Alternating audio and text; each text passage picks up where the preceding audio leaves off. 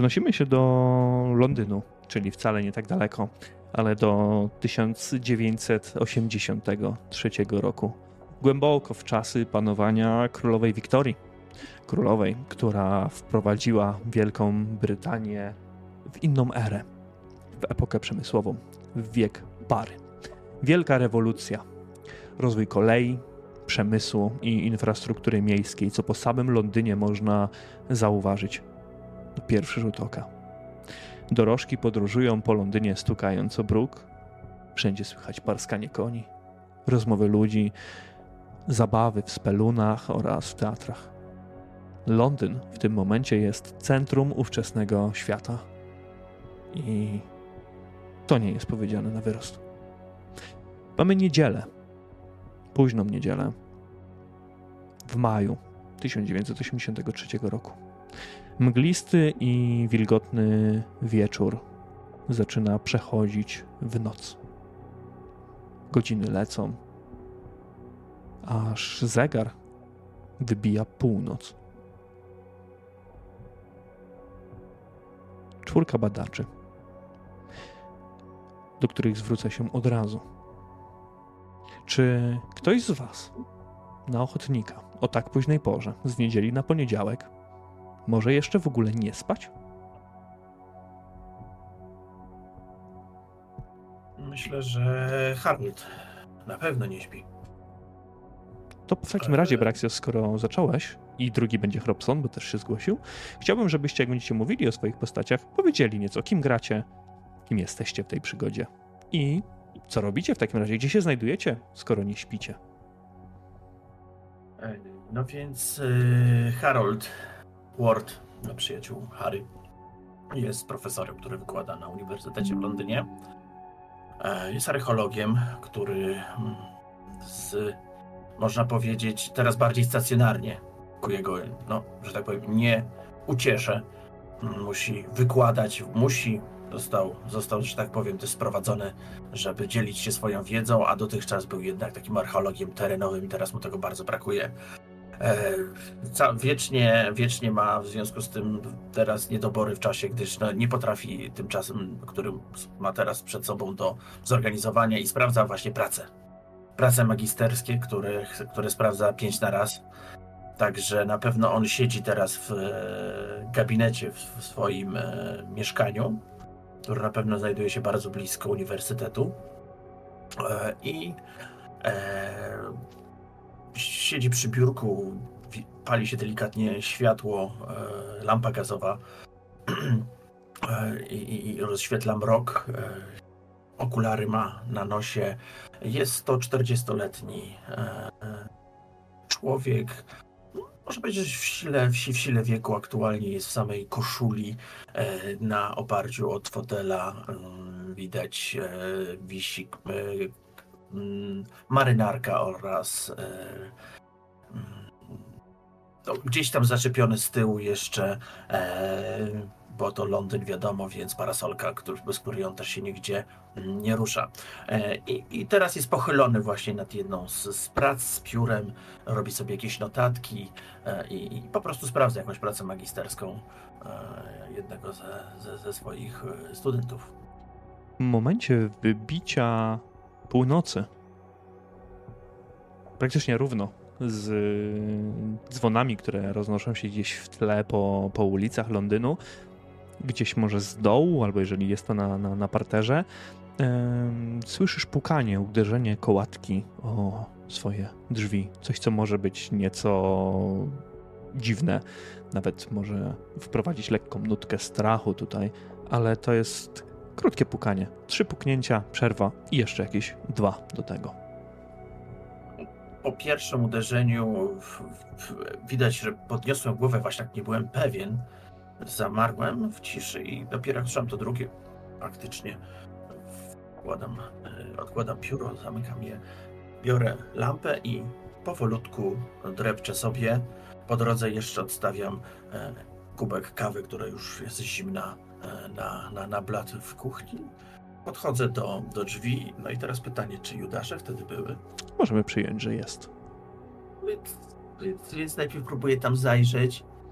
ale widzę, że, się, że jest ciemno, więc e, zakładam, za, zakładam łańcuch, otwieram drzwi i tak wychylam się, oświetlając. Coś się stało? Widzisz może 15-16-letniego chłopaka, który teraz stoi odwrócony tyłem do ciebie. Na głowie ma kaszkiet. E, jest bardzo krótko ostrzyżony. E, ubrany dość niechlujnie. Jakiś zwykły, zwykły ulicznik tak naprawdę. Jego spodnie są krótkie, ma długie skarpety, e, jakieś znoszone buty. Odwraca się, patrząc się na twoją stronę, spluwa przed siebie, gdzieś, gdzieś, gdzieś obok oczywiście. Pan profesor Worf, prawda? Tak, tak, zgadza się, młodzieńcze. Coś jest, coś mam wiadomość do pana. Odsuwam łańcuch, otwieram szerzej drzwi. O tej porze? Yy, tak, pilna, pilna wiadomość. On jakby rozsuwa swoją koszulę, swój, swój taki mały płaszczyk i wyciąga z niego zgiętą kartkę na pół, wręczając ci. Mhm. Ja rozglądam się, czy ktoś jeszcze jest, ale dobrze, dziękuję. Coś mam podkwitować? Nie, nie, to wszystko. On jakby salutuje ci i odbiega. Aha, tak. Dobrze, dziękuję. Tak, odwracam się i tak łokciem zamykam, zamykam drzwi. Już nawet zasuwy nie zasuwam i patrzę, bo jestem no, w dość dużym, że tak powiem, szoku, że o tej porze dostałem wiadomość. I co to za. Jest tam odręcznie napisana notka. Jestem przy Darward Street 5, Whitechapel. Przybądź tu na litość boską. Przynieś broń. Podpisano Julius Smith. Ojej, to już coś, coś poważnego, nawet jak zaczynam mówić do siebie.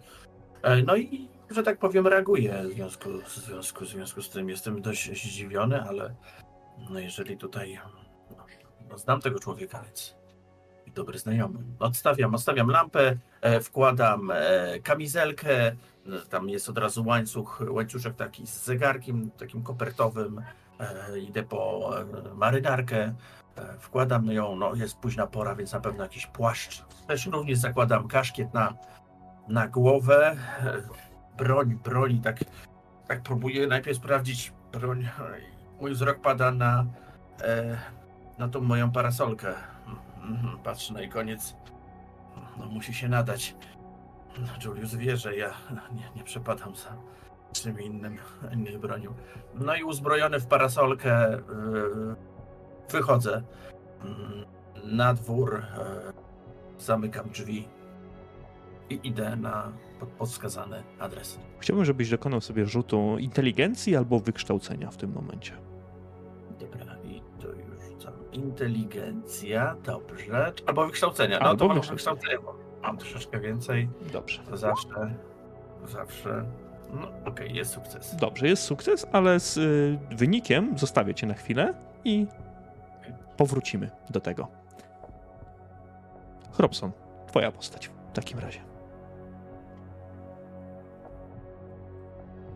George, George Banks, młody chłopak, niespełna dwudziestoletni, stoi oparty o jedną z kamienic w jakiejś odnodze od głównej ulicy, e, rozgląda się mm, i wypatruje, co gdzieś tam e, zobaczy, ponieważ, e, ponieważ jest to pora, jest to pora pół, północy, więc jest szansa, że jeszcze jakiś ostatni zagubiony wędrowiec, który nie wyrobił się ze swoimi sprawami, będzie jeszcze podążał tą ulicą i będzie to dla George'a okazja mm, żeby uzupełnić budżet. No niestety tak jego, tego, jego losy się potoczyły, że e, jest tak naprawdę jedynym utrzymującym e, niemałą rodzinę. No i niestety, żeby parę groszy zarobić na życie, e, para się różnego typu zajęciami. E, od kieszonkostwa do drobnych kradzieży, dewastacji. Ogólnie rzecz biorąc, pieniądz nie śmierdzi, skąd by nie był wzięty, a osiągnięcie własnych celów i sukcesów jest dla niego mm, celem nadrzędnym. Więc oparty na, o tą kamienicę, może udający trochę drzemiącego, ale spod opuszczonej kaszkietki, która przysłania jego oczy, uważnie obserwujący otoczenie, e, wypatruje, czy gdzieś nie nadarzy się okazja, żeby jakiegoś zmęczonego przechodnia, zmęczonego podróżnego no, poratować i zmniejszyć jego ciężar powagę niesionego przez niego portfela, teczki, torby, czegokolwiek, co można by szybko zwinąć i biednemu, nocnemu wędrowcy e, dopomóc, żeby nie było mu tak ciężko iść. Chciałbym w takim razie, żebyśmy sobie zaczęli od rzutu na spostrzegawczość albo na nasłuchiwanie.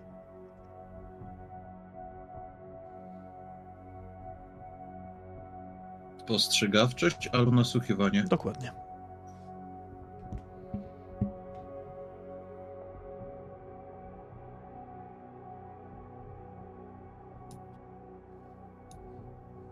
Klikam nasłuchiwanie.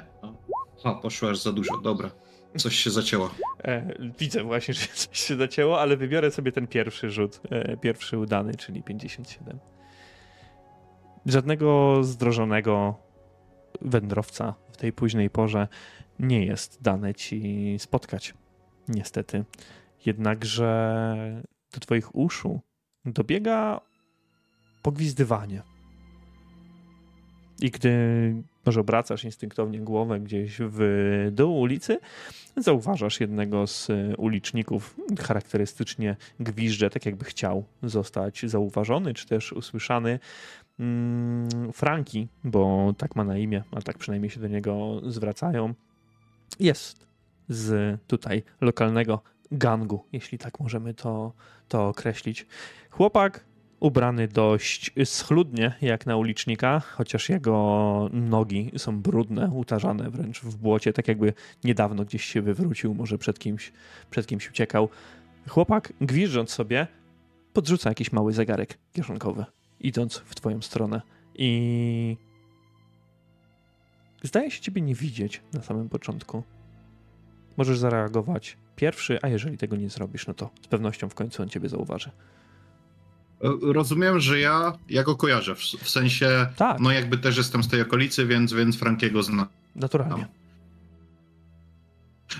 Więc po prostu odgwizduję. Odgwizduję w podobny deseń, bo rozpoznaję, że w tym jego gwizdaniu dla zwykłego przechodnia, niczym nie wyróżniającemu się po prostu ktoś hałasuje późną porą, mm, ja wyłapuję gwizdy i nuty właśnie oznajmiające to, że, że idzie, tak to powiedziałeś, członek gangu i, i jakby chce, żeby ci, którzy znają ten gwizdowy język, mm, go rozpoznali, więc w podobnym tonie gdzieś tam odgwizduję, e, żeby jeśli mnie szuka albo ma do mnie jakąś sprawę, no to żeby wiedział, że tutaj jestem. A jeżeli po prostu to jest zbieg okoliczności, on po prostu tak przechodzi, no to żeby też miał świadomość, że nie jestem ani jakimś ukrytym mm, tajnym stróżem prawa, który na niego poluje, ani jakimś innym e, bandziorem, m, czy broń Boże, kimś, kogo można by okraść. Po prostu chciałbym e, zaznaczyć swoją obecność, że wiem, kto idzie i odpowiadam w podobnym tonie. Chłopak wykonując jeszcze kilkanaście kroków e, przed siebie, jakby teraz do niego dotarło, że ty odpowiadasz tym pogwizdywaniem, on się zatrzymuje, rozgląda się nieco po tej ulicy i kiedy jego wzrok jakby natrafia na ciebie, on tylko podnosi głowę, jakby machnął tobie, pozrzucił sobie ten zegarek i schował go od razu do kieszeni, tak jakby nie dając ci szans na, na, na spojrzenie na to. Banksy, co tu robisz? Franki, czekam na jakiegoś strudzonego wędrowca, żeby pomóc w podróży, ale widzę, że ktoś już mnie uprzedził i miałeś okazję spotkać, tutaj sugerując oczywiście to, co przed chwilą słowo w kieszeni, miałeś okazję i jakiegoś przyjemniaczka spotkać i dopomóc mu, żeby tak ciężko mu e, się nie wędrowało. No i, i powiem szczerze, że jesteś jedynym, który od dłuższego momentu tutaj przychodzi. A liczyłem, że ta niedzielna noc będzie bardziej udana, ale chyba tego weekendu ludzie aż tak nie poszli w Bali. Nic się nie dzieje, nikt się nie kręci. Pewnie zaraz gdzieś indziej będę szedł, bo to nie ma co za długo w jednym miejscu wystawać, zwracać uwagi na siebie. Będziesz szedł, oczywiście. Po drugie, on poklepuje się po kieszeniach, w których słyszy, że coś brzęczy. Ja miałem całkiem dobry wieczór. E, może jak będziesz dla mnie miły, to podzielimy się tym mimowym. Ale poczekaj, czy ja dobrze pamiętam, że ty... Hm, że ty wpadłeś kiedyś u takiego jednego profesorka, on się chyba Smith nazywa? Wy się znacie, nie? Tutaj y, na pewno Franki zobaczył, że, że na te słowa wpadać profesorka. E, trochę się zaczerwienił George. E, trochę nawet może podświadomie pięści zacisnął. E, odbierając to jako, jako szukanie zaczepki. Natomiast no jakby cały, cały półświatek wie, że e, gruby profesorek e, zaspany przyłapał go po nocy i to absolutnie nie powinno się wydarzyć. To jest obieg drwin od bardzo, bardzo długiego czasu i, i George wie, że to będzie się za nim ciągnęło. Mówię, przyłapał, nie przyłapał. Dziadziuś miał szczęście od to, no ale, ale tak, to prawda. Znam go i, i kojarzę, o kogo ci chodzi. To dobrze trafiłem w takim razie, bo e, ten dziadziuś, o którym mówisz, wcale na dziadziusia nie wygląda. To raczej całkiem postawny mężczyzna, ale wąsa ma takiego, on pokazuje na, na całą twarz niemalże. E, liścik ci wysyła twój ukochany i on podaje ci kartkę. Ja tak biorę tą kartkę, wręcz mu e, wyrywam, spoglądam na niego. Ha, Oczywiście czytałeś. No, trudno. No i mm, sam chciałbym chciałbym zagłębić się w lekturze, rzucając oczywiście. Mm, bardzo dziękuję. No i rzucam okiem też na kartkę. Na tej kartce jest napisane to samo, co na kartce, którą dostał profesor Worf. Czyli jestem przy Darwall Street 5, Whitechapel. Przybądź tu, przynieść broń. Ja tak jeszcze jak doszło do mnie to, co tam jest napisane i o, o tej broni z tak pod przy, przymrużonych o, oczu spoglądam na Frankiego. E, Franki, jeśli mamy się dalej kolegować, zachowaj to proszę e, dla siebie. No i tak obserwuję, jak on, jak on na te słowa zareaguje, bo wiem, że e, chłopacy z gangu, szczególnie tacy młodzi, bardzo rzadko odpuszczają okazję do tego, żeby skorzystać z możliwości wzięcia udziału e, w jakimś dziwnym, ciekawym czy niebezpiecznym wydarzeniu, e, ale tutaj bardzo poważnie i z taką srogą miną pod przymrużonych oczu spoglądam na niego, no bo jednak nie chciałbym, żeby, żeby ktoś postronny się w to mieszał. Z drugiej strony zastanawiam się też, e, to, co musiało się wydarzyć, żeby właśnie w taki, w taki sposób i w tej formie ten kontakt został na, nawiązany tak, że tak naprawdę każdy, kto dostał ten liścik, mógł go przeczytać, więc jeszcze hmm, od kogo do, go dostałeś bezpośrednio? Od profesora? Sam mi go wręczył, jak się przechadzałem po Whitechapel, ale nie martw się, będę milczał jak grób. Może tym razem nie uda ci się wpaść, ale nie, nie, spokojnie, spokojnie. E, nie czytałem tego, co tam jest napisane, ale wiesz, jeżeli szykuje się jakaś akcja z bronią, to ja się nie będę kręcił niedaleko. Życie mi jeszcze miłe. E, tak więc, e, miłej nocy, George. On odchodzi, Dzięki, Franki. Trzymaj się. No ja tylko się rozglądam, czy nikt przypadkiem nie słyszał, nie widział. No i gdzieś tam bocznymi uliczkami będę podążał na miejsce spotkania. Dobrze. Amelia. Co w tym czasie robi Amelia? Amelia hmm, założyć, że spała już w tej godzinie.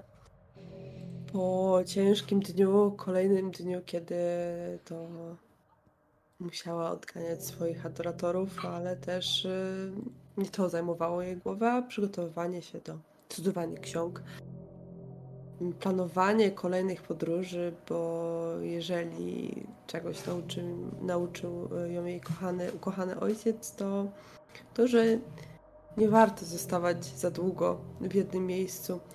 Warto podróżować i zwiedzać, co tylko, co tylko możliwe. I ona tej, z tej możliwości podróżowania oraz zwiedzania świata mm, korzysta jako nieliczna z kobiet na dobrą sprawę.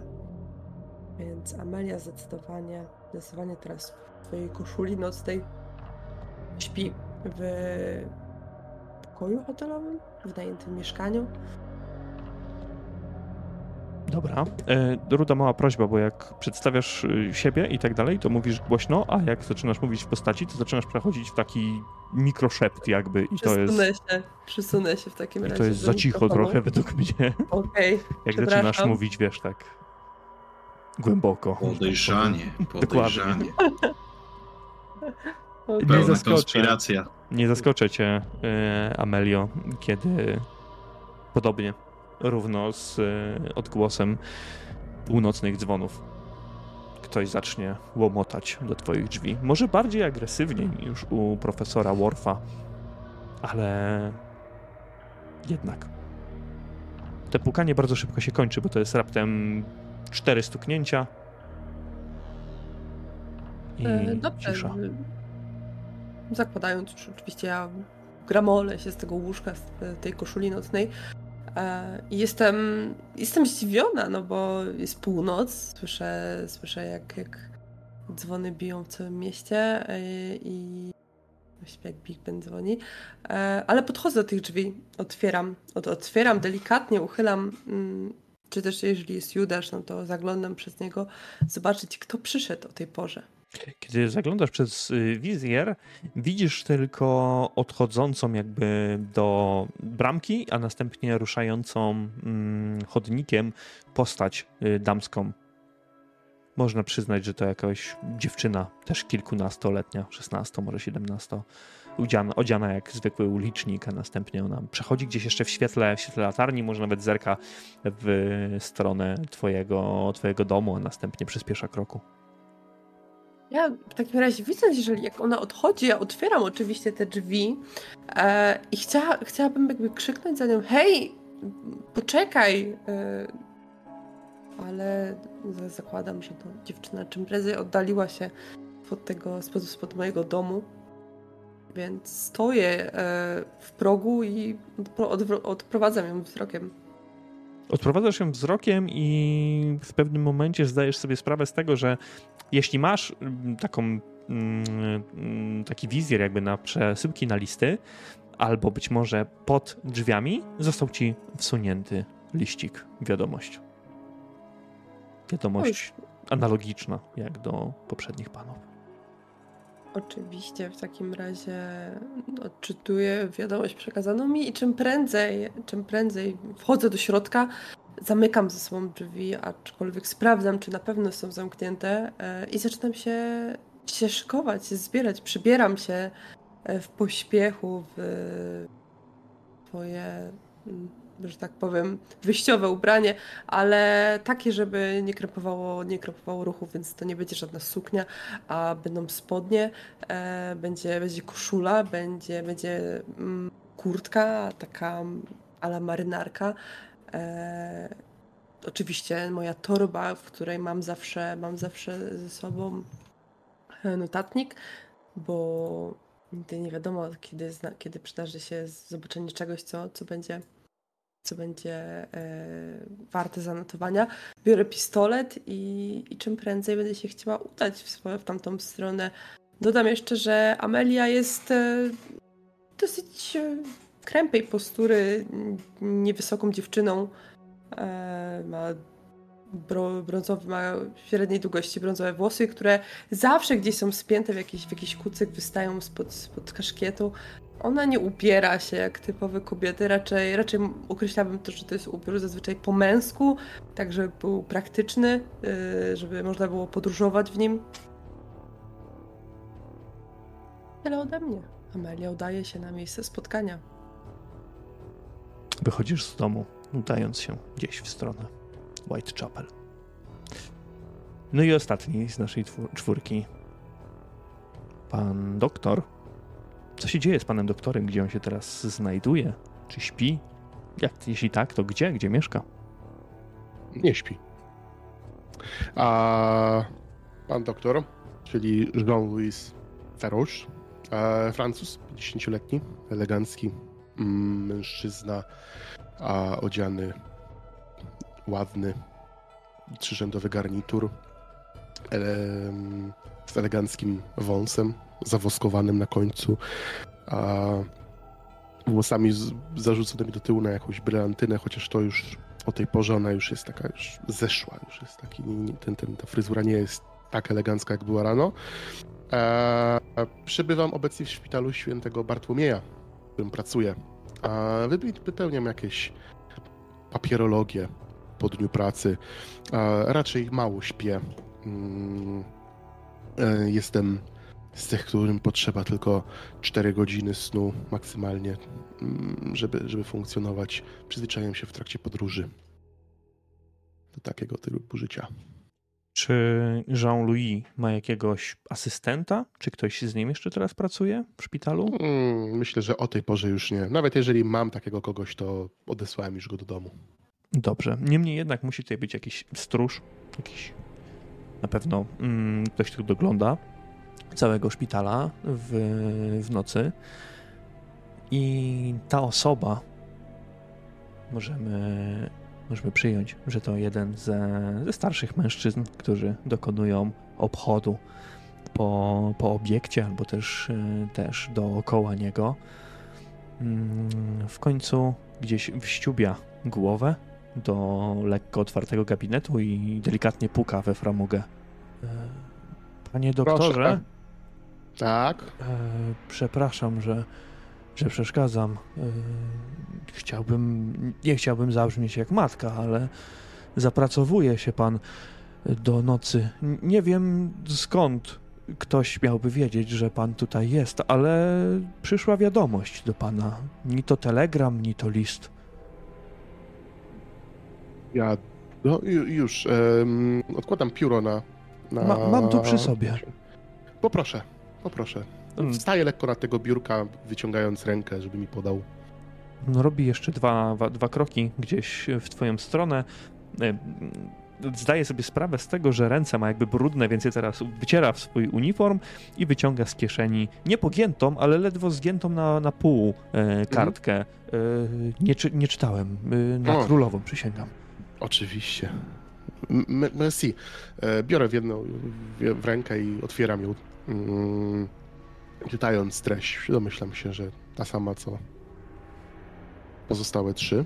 Kiedy, tak, ta sama, ta sama treść, ale kiedy ty czytasz, właśnie ten mężczyzna jakby stoi jeszcze, e, że nie miał okazji na to, żeby pójść, nie dałeś mu też tego, tego znaku, e, przyniósł taki chłopaczek, podlotek, jakiś, jakiś ulicznik. Powiedział, że do, mm. do rąk własnych pana, pana doktora. Dobrze, e, dziękuję. Merci. E, to ja pójdę. Faktycznie. Tak, tak. Ja też już będę się zbierał, za długo tutaj siedzę. Będę się zbierał. Dziękuję jeszcze raz. Mężczyzna skłania się lekko, pokracznie i, i wychodzi. Natomiast ja się zbieram, e, zakładam marynarkę, która była powieszona na krześle, e, zamykam pióro, zamykam tę księgę, w której spisywałem jakieś e, formalności. Patrzę się jeszcze raz tak, nie mam, nie mam broni, tak, jak, jeżeli sprawdzasz moją kartę. A patrzę jeszcze raz na tą kartkę, zastanawiając się, przecież Smith wie, że jadę z bronią, mi nie po drodze. Zakładam tą marynarkę, biorę torbę lekarską i biorę jeszcze w rękę e, laskę ze stojaka przy, przy, przy drzwiach i stukając ją o, o tę kamienną, kamienną posadzkę szpitala, wychodzę. Kieruję się do wyjścia i podskazany adres. I teraz, żeby zamknąć to całkowicie klamrą, ciebie będę prosił o rzut na inteligencję bądź na wykształcenie. Mm, mm, już, chwila. Ekstremalny sukces. Wrócimy sobie do, do ciebie oraz do profesora Worfa, bo podróżując tam może mniej lub bardziej dziarsko, wy zdajecie sobie sprawę, że Whitechapel to biedna i zaniedbana dzielnica East Endu londyńskiego. To potencjalnie niebezpieczne miejsce dla osób, które wyglądają na bogate i bezbronne. To właśnie tutaj, w ledwo parę lat temu, działał niesławny Jack the Ripper, zwany jako Kuba Rozpruwacz. Cała wasza czwórka podróżuje na Darward Street, aby w końcu znaleźć się na wąskiej, słabo oświetlonej ulicy, przy której znajduje się kilka zrujnowanych domów. Mocny fetor dobiega od strony końskiej rzeźni i to wierci was głęboko w nosy. Przy Darward Street znajduje się także zakład usługowy Harrison Barber oraz szkoła dla biedoty na samym końcu tej ulicy. W tym momencie wygląda jak dworzyszcze, w którym straszy. Okalana jest metalowym płotem, miejscami murkiem. Mgła i cienie zdają się ukrywać wszystko dookoła. Jednak postacie, które wyłaniają się jeszcze raz po raz na tej ulicy albo uliczek obok, to zwykli przechodnie, którzy są zajęci swoimi sprawami. Ulica ta kiedyś nosiła nazwę Bucks Row. I o zgrozo to tutaj, na jej krańcu, znaleziono ciało Polly Nichols, pierwszej ofiary Kuby rozpruwacza.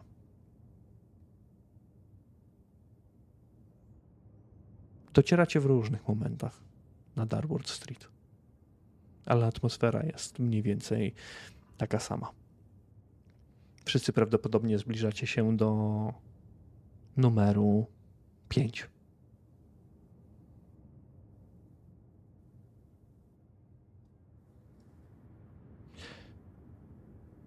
Sarosz i Worf. Rozpoznajecie się bez żadnego problemu.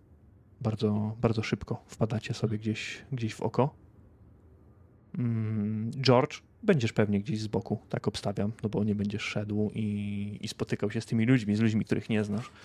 Ja na pewno będę obserwował, bo wiem, że raczej nie byłem jedynym, który był wezwany tam na miejsce, więc na pewno będę stał gdzieś boku, z boku i po prostu przyglądał się patrząc kto wchodzi, kto wychodzi. E, no nie od dzisiaj żyję na ulicy i wiem, że czasem wdepnięcie gdzieś bez zastanowienia w najlepszym wypadku kończy się pustymi kieszeniami, w najgorszym można skończyć w rynsztogu z nożem wbitym między żebra. Więc na pewno, jeśli tam wejdę, mm, to będę jednym, no, na pewno będę ostatni.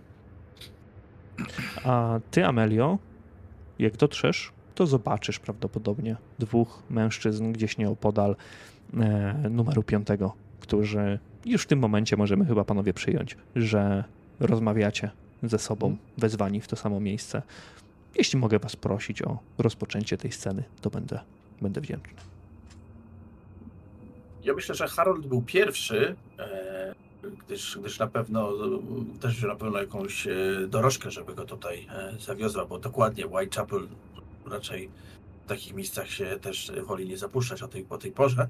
No i kiedy widzę właśnie e, Jean, Jean Louisa, czy też który przyjedzie, czy idzie, to nawet tak wygląda, Jean, Jean Louis, to, to ty? Tak głośniej mówię. Ja mogłem już tam stać, bo też przyjechałem oczywiście tutaj kara, kara, dorożką, karacą chciałem powiedzieć. Um, I Harry, się też tutaj z, z powodu tego dziwnego listu? Juliusa też dostałeś? Znaczy... Tajemnicza wiadomość, powiem ci szczerze, weź broń. Ładnie. Powiem, że się zlękłem strasznie, jestem, jak rozglądam się. Ja, ja od jak naj, zazwyczaj jak najdalej od broni, więc ten też mnie zdziwiła wiadomość. E, sam przyjeżdżasz, czy może ktoś jeszcze może z klubu? No właśnie, nie wiem, no powiem szczerze, jestem zaskoczony, ale cieszę się, że tu jesteś żaluj przede wszystkim, bo już czuję się troszeczkę, troszeczkę pewniej. Nie, nie, no powiem ci, że otrzymam informację od wiesz, tych takich tam, te chłopaczki, te takie, mm. taka dorabia po prostu, dostałem wiadomość i... No, ja tak samo. Ale, ale, no, no, no, że tak powiem, jestem, no... No nie jest to normalne, tak, żeby, żeby Julius tak, tak, tak do nas Dlaczego tak do mnie też pisał? No, późna godzina już. może wejdziemy? Czy, czy... Nie no, chodźmy, oczywiście, nie, nie, nie stójmy tutaj tak na, na ulicy, nie przyciągajmy wzroku. To nie tutaj było, ta, ta, bieda, biedaczka, to nie tutaj ją, ona zginęła. Ten, ten... Z tego, co mi mówiono, to tak. To, to no, straszne miejsce. Chodźmy, chodźmy do środka, tak. Tutaj że ja się wtrącę. E, jakiś kawałek dalej, oczywiście e, Amelia też podjechała dorożką, no bo nie będzie szła taki, taki kawał e, na piechotę, tym bardziej, jeżeli w liście kaz kazano jej się pośpieszyć, ale ona zatrzymała się wcześniej, wysiadła, żeby ten fragment przejść, może się zorientować, co się dzieje. I kiedy spostrzeże dwóch mężczyzn rozmawiających ze sobą, tak jakby dzieciarskim krokiem szła przed siebie, tak y, zatrzymała się, rozejrzała się i będzie próbowała w jedną z uliczek wejść, żeby tak ukryć się, podejść, może jakoś tak podsłuchać ich rozmowy. Na pewno no, nie zna tych mężczyzn, więc nie będzie chciała bezpośrednio do nich podchodzić. Dobrze. George, będę ciebie prosił o test spostrzegawczości. Spostrzegawczość, pyk.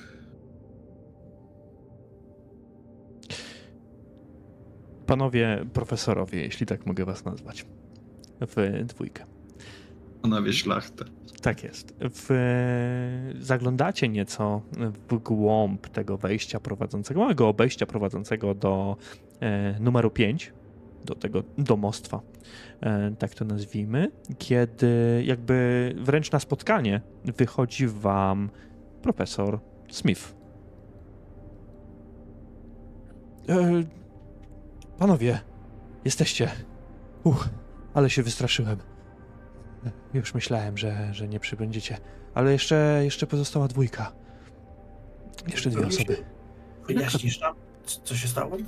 Dokładnie, jaka dwójka, jaka, jaka broń, Juliusie? O czym, ty, o czym ty do nas piszesz? Nie, nie, zaraz, zaraz o tym porozmawiamy. I on zdaje się jakby rozglądać za waszymi plecami, czy ktoś jeszcze tam jest. Profesor Smith y, jest, jakby to trywialnie ująć, o 30 lat młodszy i o 30 lat szczuplejszy. Jego zarost, jak i włosy są koloru hebanu. Jednak y, sam wąs nie jest tak imponujący jak w latach 20.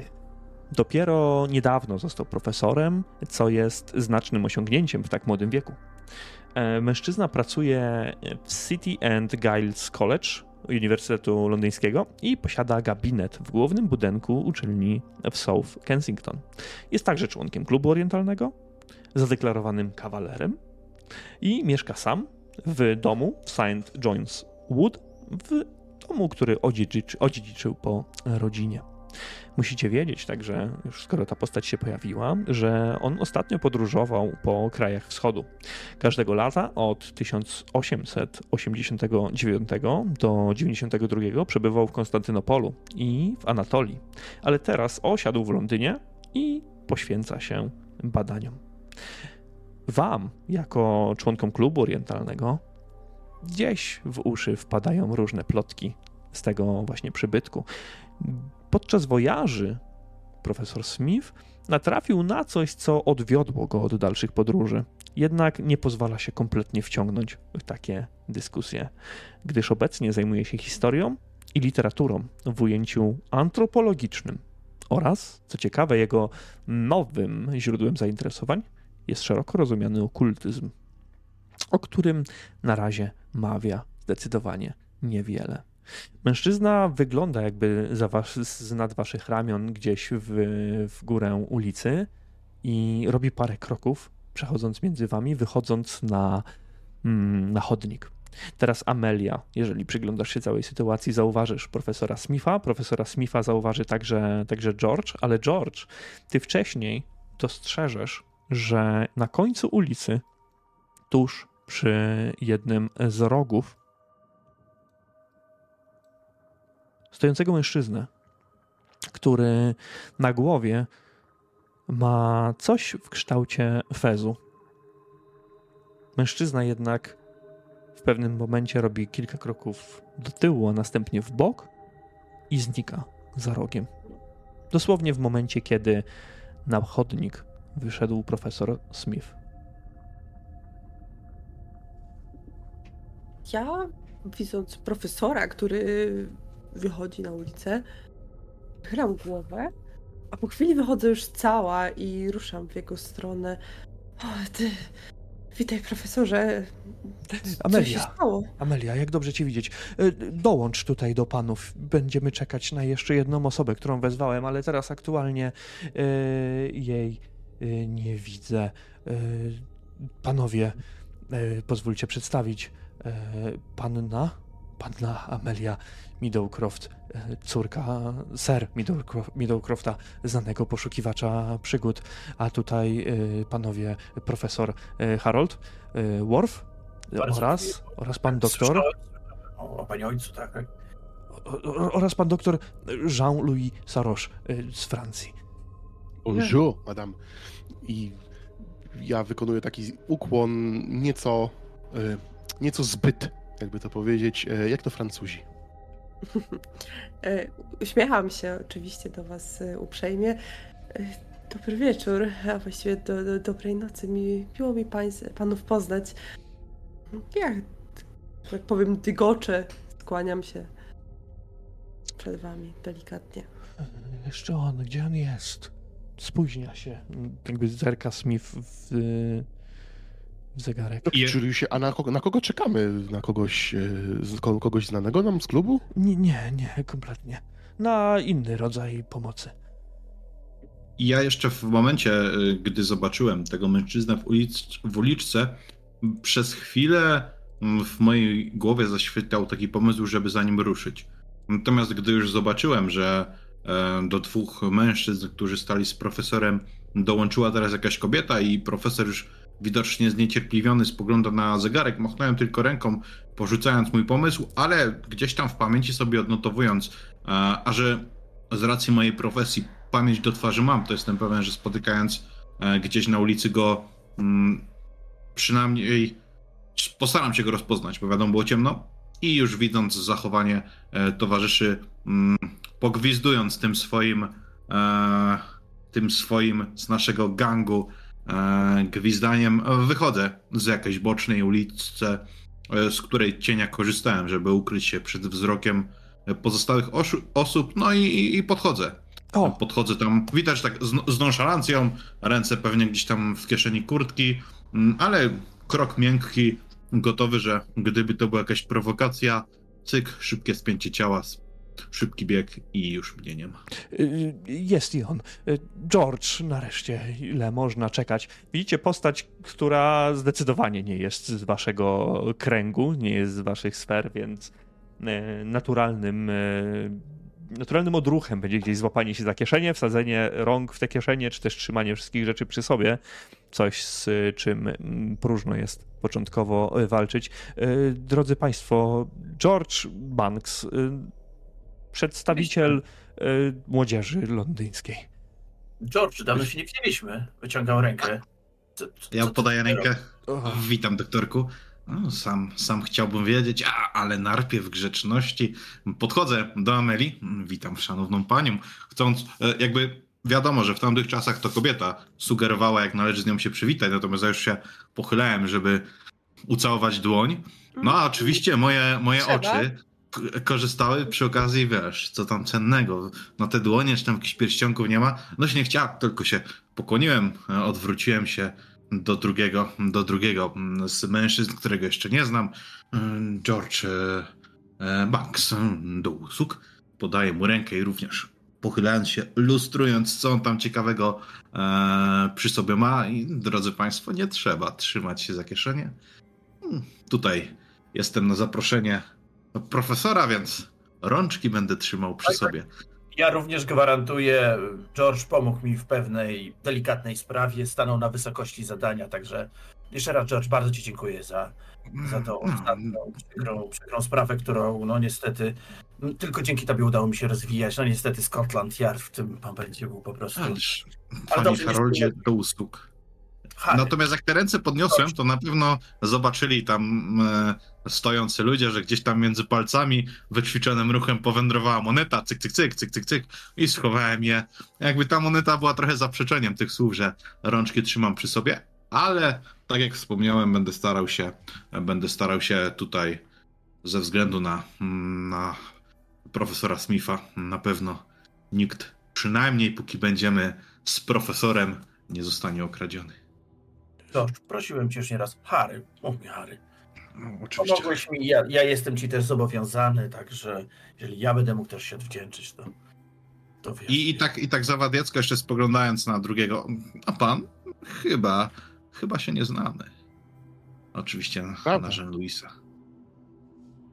I Żałuję. jeszcze raz, George. Witam. E, czy możemy przejść e, do sedna sprawy? Wszakże list był nie, niezwykle, e, jakby to ująć, e, naglący, a tymczasem urządzamy sobie tutaj Tak, tak. spotkanie Przepraszam, przepraszam. zapoznawcze. Yy, Przepraszam, doktorze, oczywiście ma pan. Ma pan jak najbardziej rację. Yy, Zapraszam, zapraszam. On wskazuje ręką na kamienną ścieżkę, która obok kilku krzewów i rabatek prowadzi w stronę drewnianej werandy, następnie do wejścia do domu. Powiedz Yy, mi tylko jeszcze proszę, on nas przepuszcza i idzie za nami, czy będzie nas prowadził? Nie, on idzie pierwszy. Okej, w takim razie ja, może trochę ignorując e, e, Państwa, to powiem, profesorze, pociągnął za ramię i jeśli mogę, jak tutaj czekałem mm, w uliczce, nie wiem, czy to istotne, ale nauczyłem się już żyjąc na ulicy, że na wszystko trzeba zwracać uwagę. Dostrzegłem, no, wydawało mi się, że człowieka z, nie pamiętam profesorze, jak to się nazywa, no ale ci to im, imigranci, ci Turcy z tymi swoimi, tak mi się wydaje, że to tam taką miał turecką czapeczkę. Po- Spoglądał chwilę, ale jak zobaczył, że, że go dojrzałem, to zawrócił. Miałem podejść, rzucić okiem, ale widziałem, że już państwo tu się zebrali, więc, więc nie chciałem dłużej zwlekać.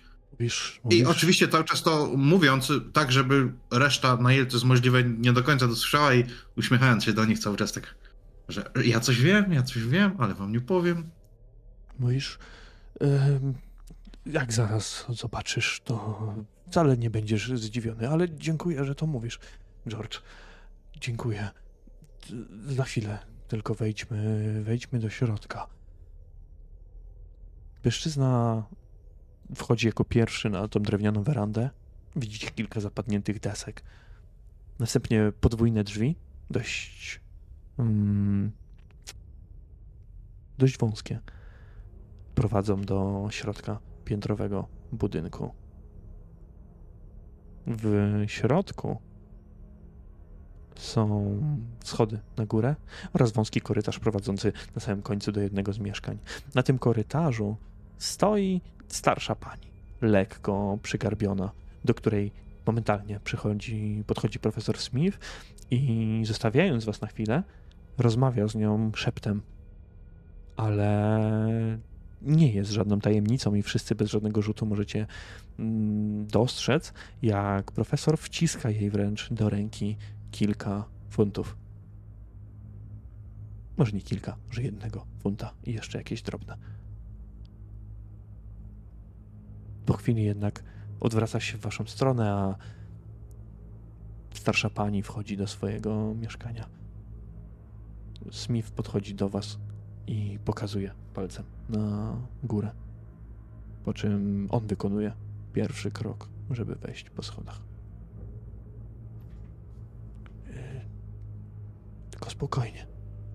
Może być dziwnie, ale yy, dlatego wezwałem was, waszą czwórkę, bo chciałbym skorzystać z waszych różnych umiejętności w tej sprawie. Faktycznie robi się dziwnie, ale też interesująco. Prowadź, przyjacielu. Mężczyzna zaczyna wchodzić po schodach o miękkich, wręcz nadgniłych deskach. Na ich szczycie widzicie tonące w półmroku otwarte pomieszczenie. Już teraz na schodach czuć smród nieświeżej ryby, wymieszanej ze smrodem podrobów i starych wymiocin, których nikt nie zdążył sprzątnąć. Wszystko w tym domu wydaje się być lepkie bądź zakurzone. Nie warto łapać się poręczy. Gdy ktoś popełni ten błąd, poczuje, że ręka zaczyna mu się kleić. Drzwi są otwarte do tego pomieszczenia, do mieszkania, które jest małym pokoikiem, tak naprawdę połączonym z kuchnią i z czymś w rodzaju toalety. Światło rzucają jedynie dwie świeczki w drewnianych świecznikach ustawione po dwóch różnych stronach. Na małym, zapadającym się łóżku leży wycieńczony człowiek, a obok niego stoi postać odziana, odziana w czerń. Widać niewiele. Tak naprawdę są tam jedynie resztki jedzenia, na ziemi rozrzucone kartki z notatkami.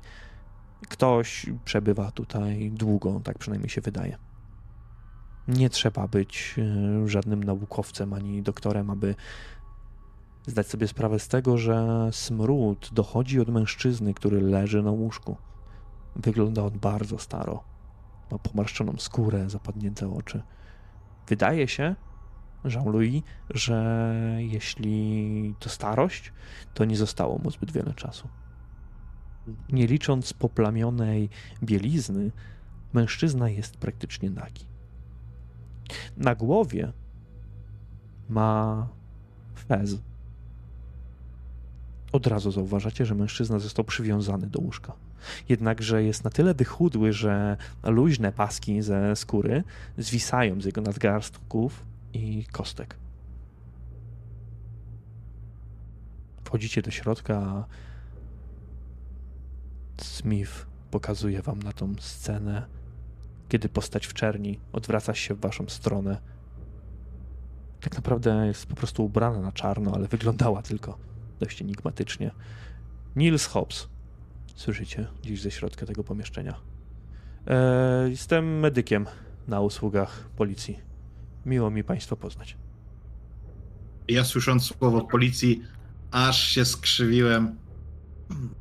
Bez wzajemności, ale raczej Witam. tak to pod nosem. Towarzysze, którzy szli obok, pewnie słyszeli. Pan Nils na pewno nie. E, witam. Ja od razu podchodzę do tego człowieka. Chciałbym, takim trochę przyspieszając, widząc jak on wygląda, e, chciałbym rzucić na niego oko. Ja jestem lekarzem, i a on wygląda, no jakby już śmierć go obwąchiwała, więc jeżeli mogę jakoś pomóc, to będę chciał pomóc. To rzuć sobie na medycynę w takim, w takim razie, panie, panie doktorze. Tam. Ja tak wchodzę e, te dwa kroki, ale właściwie tutaj pan doktor pierwszy ruszył. I tak stoję, ja jestem, jestem zdziwiony. Nie, nie wiem, jak nawet jak się, mam, jak się mam zachować, jak mam zareagować na, na to, co widzę wpatruje się w tego człowieka przywiązanego do łóżka. Harold również, y, tak jak, tak jak wchodzili właśnie ten brud, wie co nad rękawiczek nie ściągnął, teraz po prostu trzyma chusteczkę przy twarzy i tak głową skinął temu człowiekowi w czerni i tak z zapytaniem też na, na Juliusa patrzę i no, trochę niezręczna sytuacja. Wyjaśnisz o co chodzi? E, e, George wyciąga jabłko z kieszeni, pocierał to swoje niezbyt czyste ubranie, opiera się tam o coś. No, wygląda, że no, robi się to całkiem ciekawie. No i tak zagryzając to jabłko, obserwuję całą tą sytuację. Julius spogląda to na George'a, to na, to na Harego. E, tak, e, w porządku, teraz mogę już powiedzieć o co chodzi. Nie dalej niż cztery dni temu e, siwowłosy mężczyzna około czterdziestki ubrany całkiem schludnie we fraki, cylinder, zaproponował uroczej pani Grimm z dołu porządne pieniądze za wynajem pokoju. Jakiś czas później kilku mężczyzn ubranych w fezy wprowadziło do tego pokoju na wpół nieprzytomnego człowieka. Drzwi zostały zamknięte i tylko mężczyzna w tym cylindrze mógł wchodzić i wychodzić.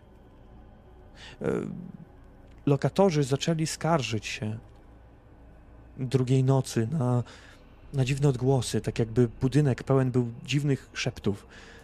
Inni lokatorzy zgłaszali osobliwe cienie pojawiające się na półpiętrze. Trzeciej nocy słyszano już krzyki i tupanie. Wtedy pojawił się ów mężczyzna w cylindrze i zaproponował pani Grimm jeszcze więcej pieniędzy w zamian za tolerowanie tych hałasów. Powiedział, że jego brat, i Smith wskazuje na mężczyznę leżącego na łóżku, uzależniony jest od narkotyków, a on próbuje go wyleczyć. Czwarta noc to dzisiaj.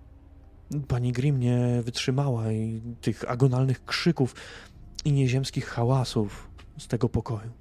posłała więc jednego ze swoich lokatorów po policję. E, ten mężczyzna w cylindrze i jego towarzysze pewnie zauważyli to i uciekli. Policja po przybyciu na miejsce wezwała będącego tutaj pana doktora Hobbsa. I tutaj odzywa się Hobbs. E, mężczyzna ten wyszeptał nazwisko pana profesora Smitha i stracił przytomność. Policja pojechała więc do domu pana Smitha i przywiozła go tutaj. Zeznania świadków zostały jednak odrzucone jako całkowite bzdury. Nie popełniono tu zbrodni. To tylko chory człowiek, który potrzebuje opieki lub pobytu w szpitalu. Jean-Louis, ty nachylasz się nad tym e, mężczyzną i krótka chwila pozwala ci stwierdzić, że ten mężczyzna na łóżku tak naprawdę nie jest stary. Biologicznie jego ciało ma około dwudziestu kilku lat.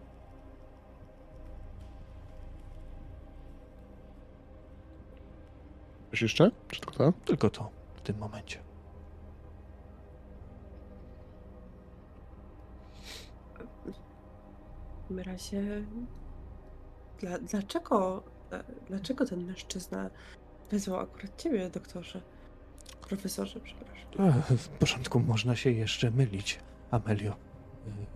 To nie jest istotne teraz, bo myślę, że znam tego człowieka, który Prawdy? nie wygląda jak on sam.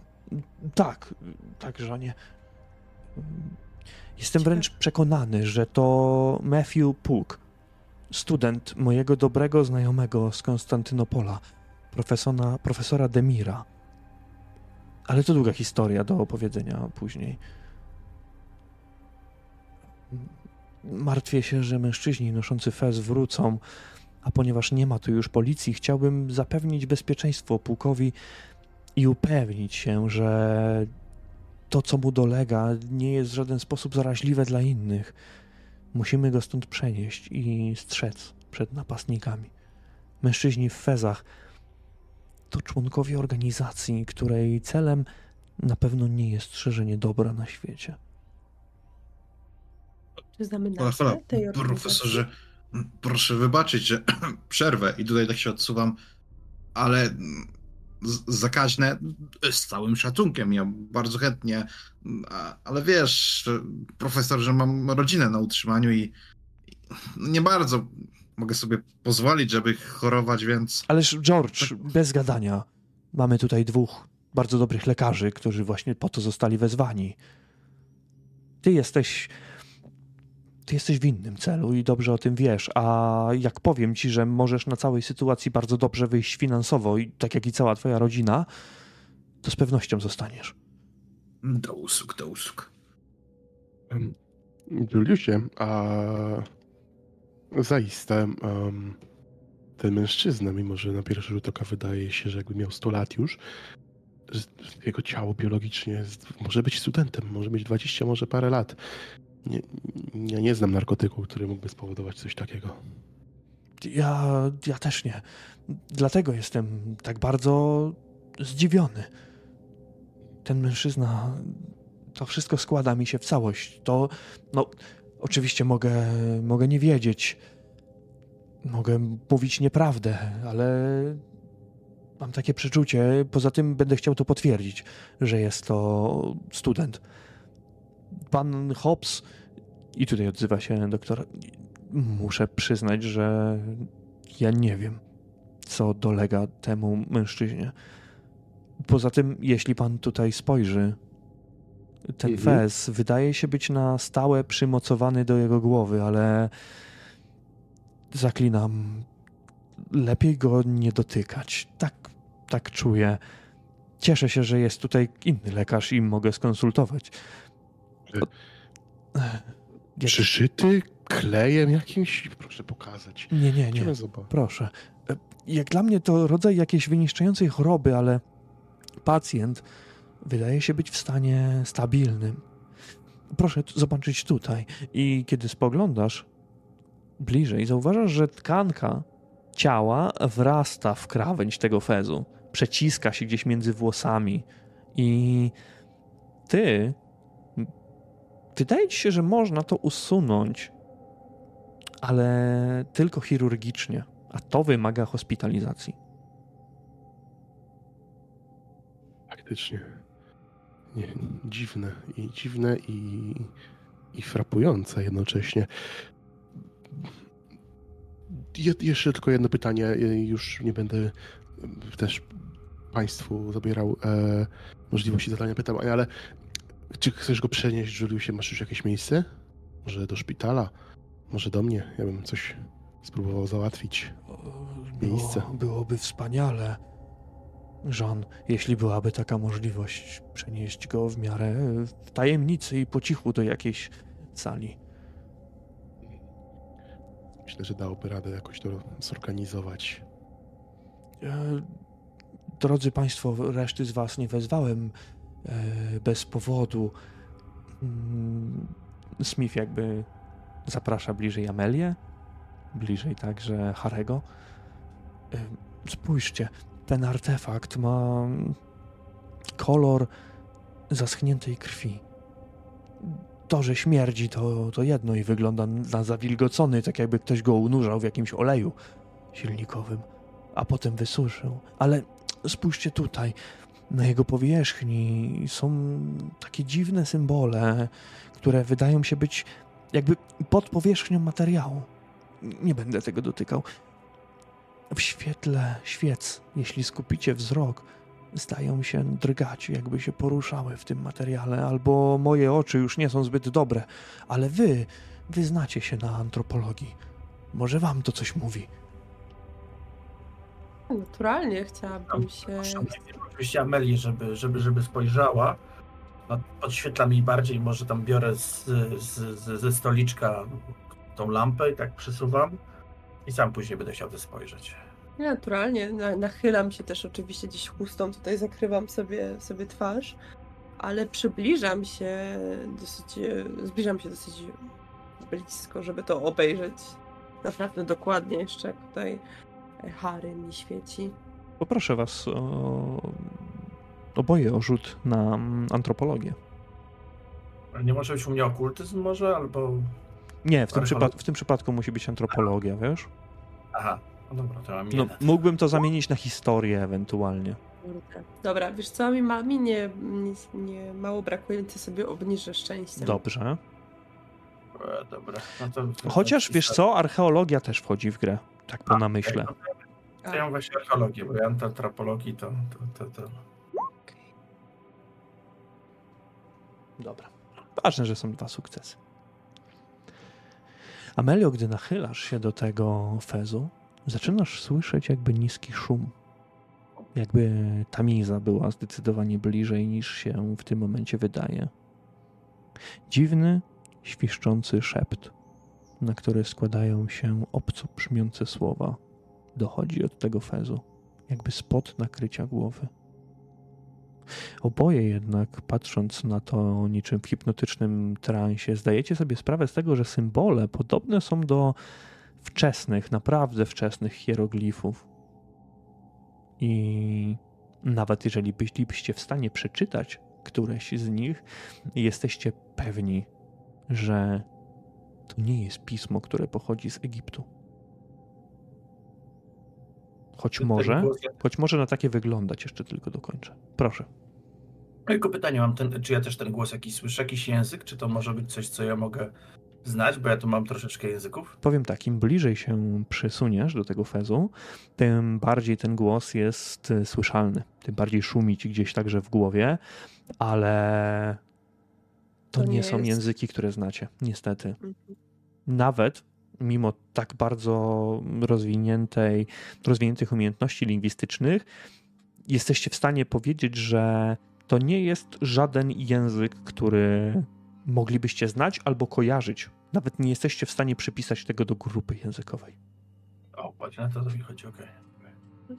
Okay. Może jakiś dialekt. Przepraszam.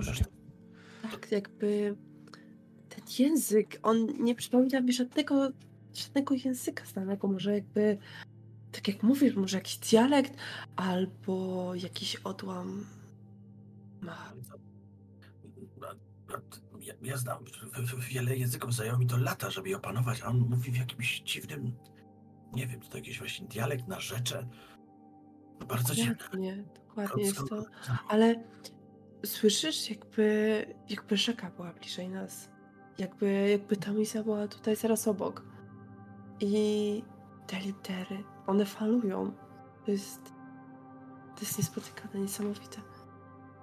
Myślę, że powinniśmy też przyjrzeć tym artefaktowi e, w warunkach e, szpitalnych, laboratoryjnych, kiedy Jean-Louis może będzie się, się Tak. nim przyglądał, bo te hieroglify, to, tego czegoś takiego też nie widziałem nigdy.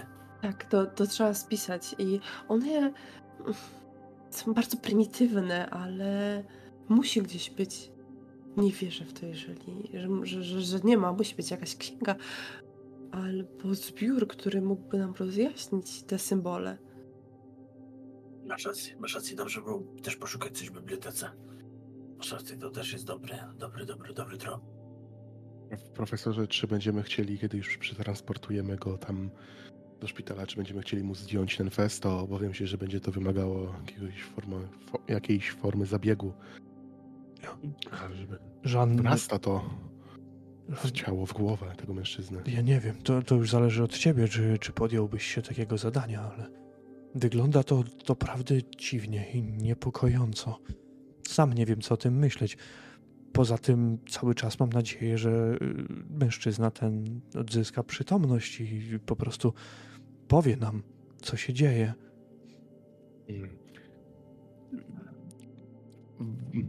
Nie jestem tego taki pewien z tym czymś na głowie, ale możemy spróbować go również przed potencjalnym zdję- zdjęciem tego czegoś wybudzić go, spróbować przynajmniej go wybudzić. Ja. No, ciężko mi powiedzieć. Na medycynie nie znam się, dlatego zaprosiłem ciebie, zaprosiłem was. E, jest jeszcze pan Hobbs, także e, decyzję muszę pozostawić e, wam. A Hobbs w tym momencie jakby unosi obie ręce na znak, że on się tego, on się tego nie tyka.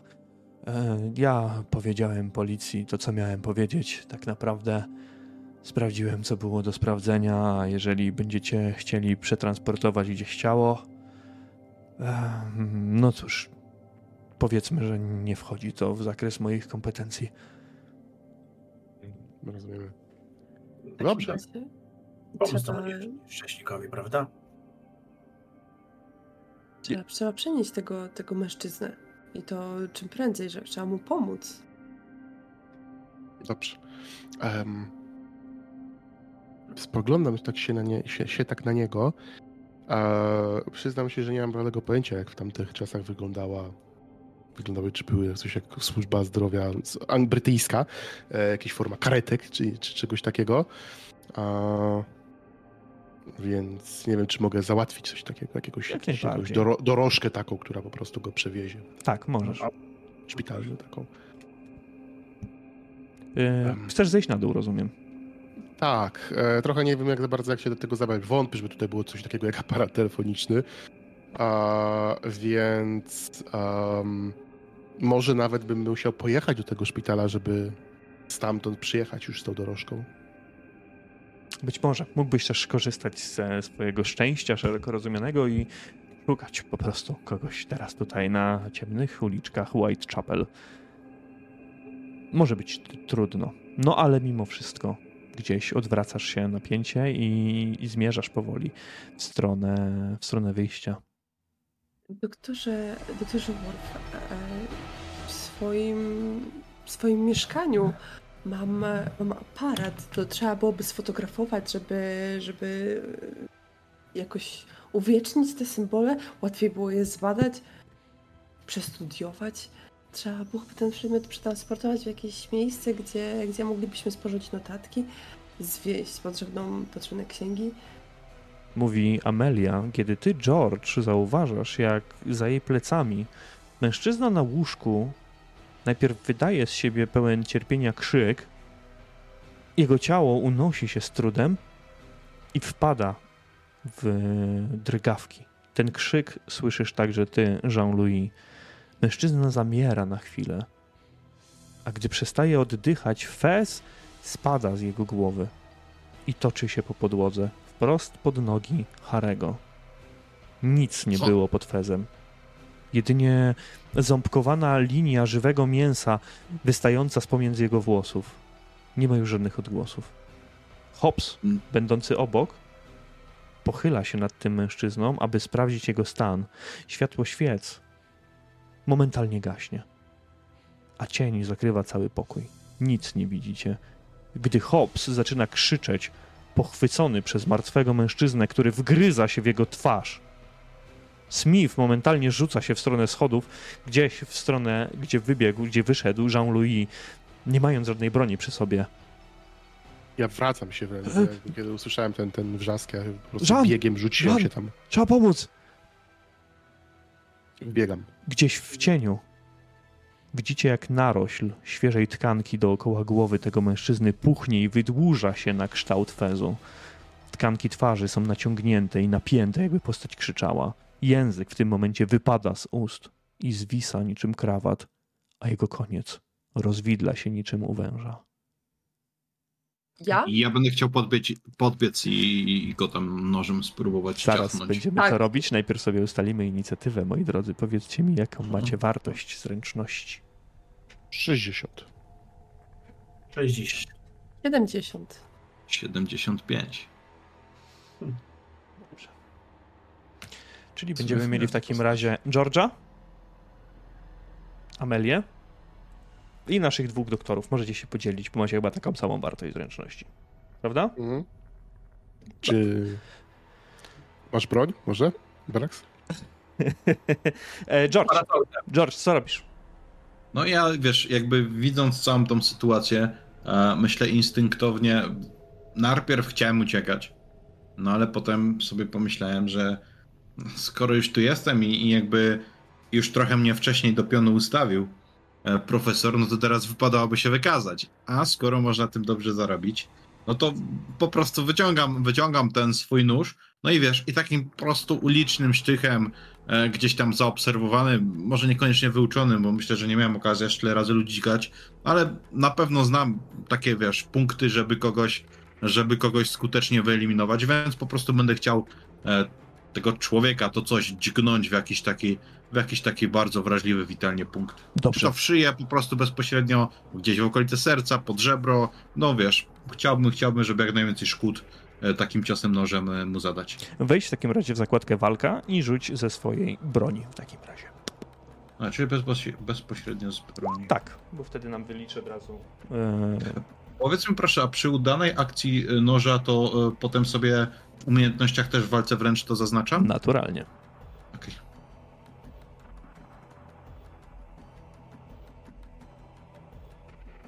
podbiegasz do tego stwora i wbijasz swój nóż. Gdzieś głęboko, może nawet pod żebra. On wchodzi z jakimś chrzęstem, bo mimo wszystko w to ciało może się zagłębić, ale stwór ten tylko głośno syczy i harczy na ciebie, przenosząc teraz swój wzrok w twoją stronę, odrzucając gdzieś doktora Hopsa na bok, który walnął dość mocno o jedną z szafek, którą strzaskał.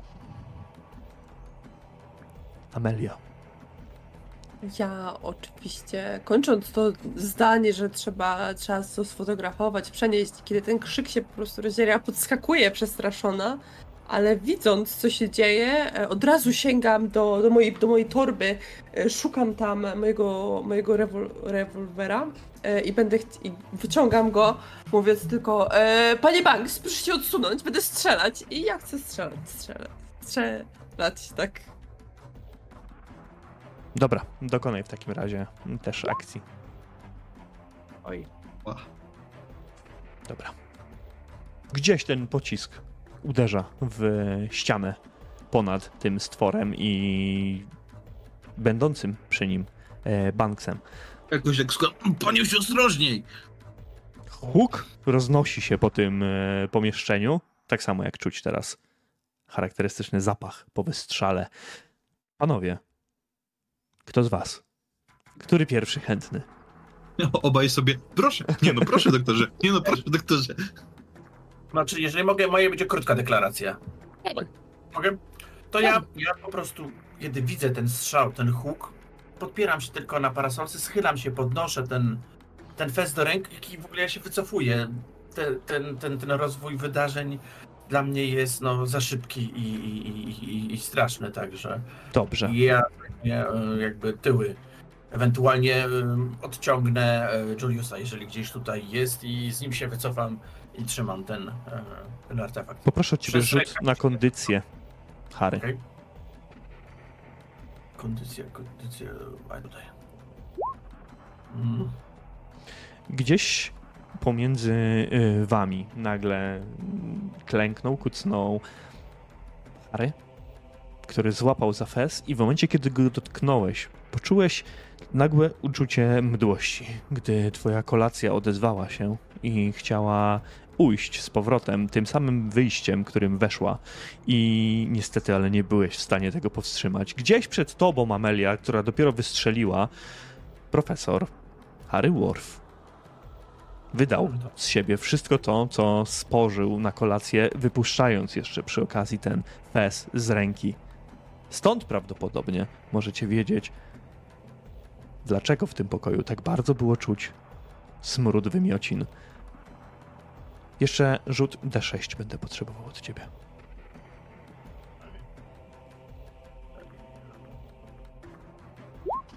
Pięć. Tyle punktów magii sobie odpisz w tym momencie. Podpisz, okej. Tak. Gdzieś poza twoim postrzeganiem, Harry, kiedy podupadłeś na jedno kolano, widzisz serię niepokojących obrazów, jakby na ścianach, na suficie, gdzieś poza nimi. W pewnym momencie, kiedy wypuściłeś fez, one rozeszły się, rozwiały niczym mgła. To były bezkształtne masy, ale zdały się wprawić cię w takie wrażenie, jakbyś obudził się ze złego snu. Nie z koszmaru, ale snu, który powoduje uczucie niepewności, uczucie strachu. Musimy pominąć tą kolejkę u ciebie w tym momencie, kiedy klęczysz gdzieś tam obok Ameli, ale ty, Jean-Louis, widzisz dokładnie to, co się wydarzyło. Mhm. Em, ale ja będę chciał jednak pomóc tym czymś. E, to trzeba, to, bo to trzeba ubić i, i zbadać. A czy w Łudzie Szczęścia jest tutaj coś ostrego? Jakieś może nożyce? E, może jakiś, jakiś, jakiś nóż czy coś takiego? No cóż możemy zrobić innego, niż rzucić sobie na szczęście. Mhm. Dobrze, co, cóż takiego byś chciał, żeby to było? Ja myślałem o takich długich nożycach, takich jak kiedyś były, takie os, ostre na końcu, takie co mogą zabić, jak się biegnie z nimi Dobra, i się, i się ewentualnie upadnie.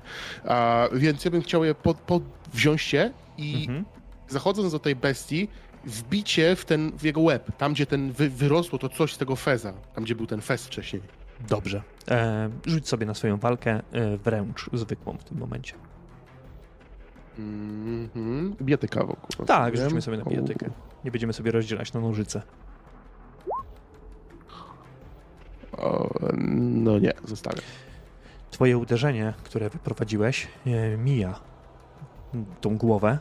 Gdzieś uderza po, po barku, po ramieniu tego człowieka. Czujesz ten smród, kiedy on się podniósł, leżał tutaj prawdopodobnie przez te kilka dni, więc też musiałeś się złapać za nos, cofając się, cofając się wręcz, ale nie byłeś w stanie go dźgnąć. Może też Mhm. przez całość tej sytuacji. E, dobrze. Kto z was ma najmniej szczęścia, moi drodzy? Chyba ja. Ja, ja mam 8-5. Oprócz, oprócz Harego. Ja mam 56. 80. 85. E, dobrze. Amelia była nieco dalej, więc 80 to jest najmniejsza liczba szczęścia. Ciebie, George, będzie próbował zaatakować ten stwór.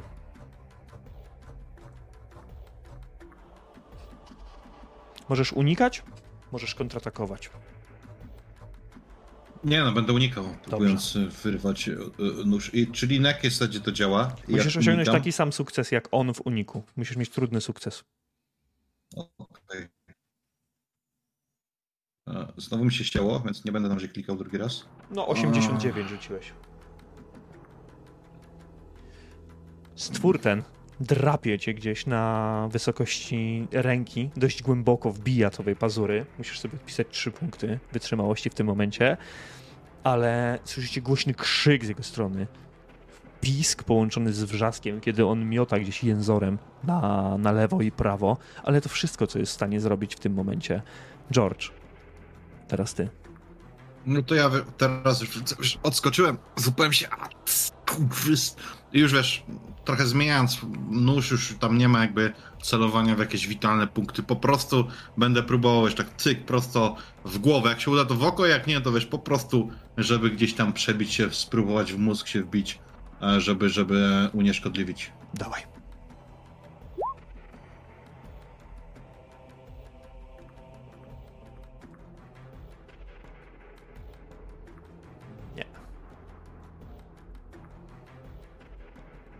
Mm, rzuć sobie jeszcze raz na obrażenia twojej broni. Bo mamy A, bez noża rzuciłem. Mamy, nie, mam, nie, nie, mamy przebicie po prostu. Czy mamy obrażenia maksymalne? Plus jeszcze, jeszcze jedno obrażenie. I co, po prostu klikam na nóż? Nie, rzuć sobie D4 po prostu. Będę cię Okej, okay, D4. Bo zadałeś już minimum 4. 8 obrażeń. Zaczynasz go dźgać. Po twarzy, po oczach. W takim szale, wiesz, zły po prostu wbijasz kolejny raz i kolejny raz te ostrze, kiedy on zdaje się ustępować gdzieś swoimi rękami. Miota w powietrzu w twoją stronę, jakby próbował cię złapać, ale jego twarz teraz zaczyna spływać krwią i kiedy go wypuszczasz i on opada na łóżko, momentalnie podnosi się do tej samej pozycji, zaczynając syczeć w twoją stronę, teraz z rozciętą twarzą, z której spływa krew. Amelia oczywiście komunikuje po raz kolejny, że oddaje strzał i oddaje strzał. No ja słysząc to na pewno gdzieś tam się Boże. uchylam czy coś. Nie, czy ja to mogę sforsować? Nie, nie forsujemy testów walki. Strzelasz, trafiając gdzieś w ramę tego łóżka, to wbija się gdzieś głęboko w drewno. Kolejny raz czuć smród wystrzału i huk. To gdzieś rozrywa wręcz wasze bębenki w tym małym pomieszczeniu. Doktor Hobbs zaczyna się zbierać powoli z ziemi. Do środka z powrotem wpada e, profesor Smith, dzierżąc w dłoni jakąś pałkę, jakiś kawałek drewna. Ale Harry, zaczniemy od ciebie. Ty zbierasz się z podłogi. No, to ja jeszcze no, czuję się osłabiony, więc nie chcę próbować już tego Powiedz, rozglądam się, czy jest tu jakieś pudełko, czy coś, co mógłbym to jakby, nie wiem, zagarnąć. E, e, staram się na razie nie, nie, ingerować w to, co się tam dzieje, ponieważ tam już jest i tak za dużo ludzi jak dla mnie i nie czuję się tutaj komfortowo. Wiesz co, bez rzucania w tym momencie mógłbyś na przykład wykorzystać e, zasłonę w tym pokoju, żeby ją, żeby go zawinąć no tak, w, w, w materiał. Tak, tak. No to, to, to ty będę się tym zajmował. Dobrze. Podnosisz się, przebiegasz gdzieś obok, e, przed Amelią, która dopiero co wystrzeliła. Łapiesz za tą zasłonę, zrywając ją nawet.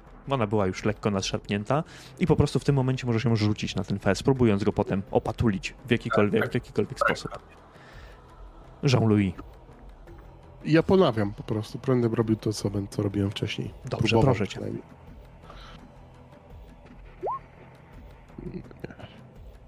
I to jest pech. I to jest pech. Dobrze. Nie, zadasz, nie zadasz obrażeń sojusznikowi, ale zamachnąłeś się tak i nawet gdzieś udało ci się może wbić te nożyce w plecy tego stwora, ale wykonałeś ten ruch zbyt mocno, zbyt gwałtownie i te nożyce wypadły ci z ręki teraz. Przeleciały na drugą stronę łóżka i spadły po drugiej stronie. Jesteś bezbronny w tym momencie. Nie masz żadnej broni. Mhm.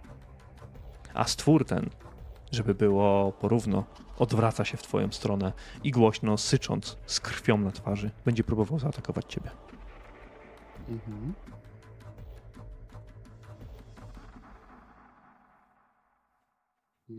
Już? Nie. Przesuwając się w twoją stronę, stwór omiata językiem gdzieś na wysokości twojej twarzy, ale bardziej skupia się na twojej szyi. Jęzor jest na tyle długi, że zaczyna się na niej zaciskać i zaczyna cię dusić. Chciałbym, żebyś sobie odpisał dwa punkty wytrzymałości. Widzisz to wszystko, George. Mogę spróbować odciąć ten język? Oczywiście. Jak on już tam jest wysunięty, próbuję łapać, no to nie. Dobrze, znowu bez obrażeń. Rzuć obrażenia osobno, proszę cię. Tak, tak, już teraz sobie przełączę i będę tam trzymał.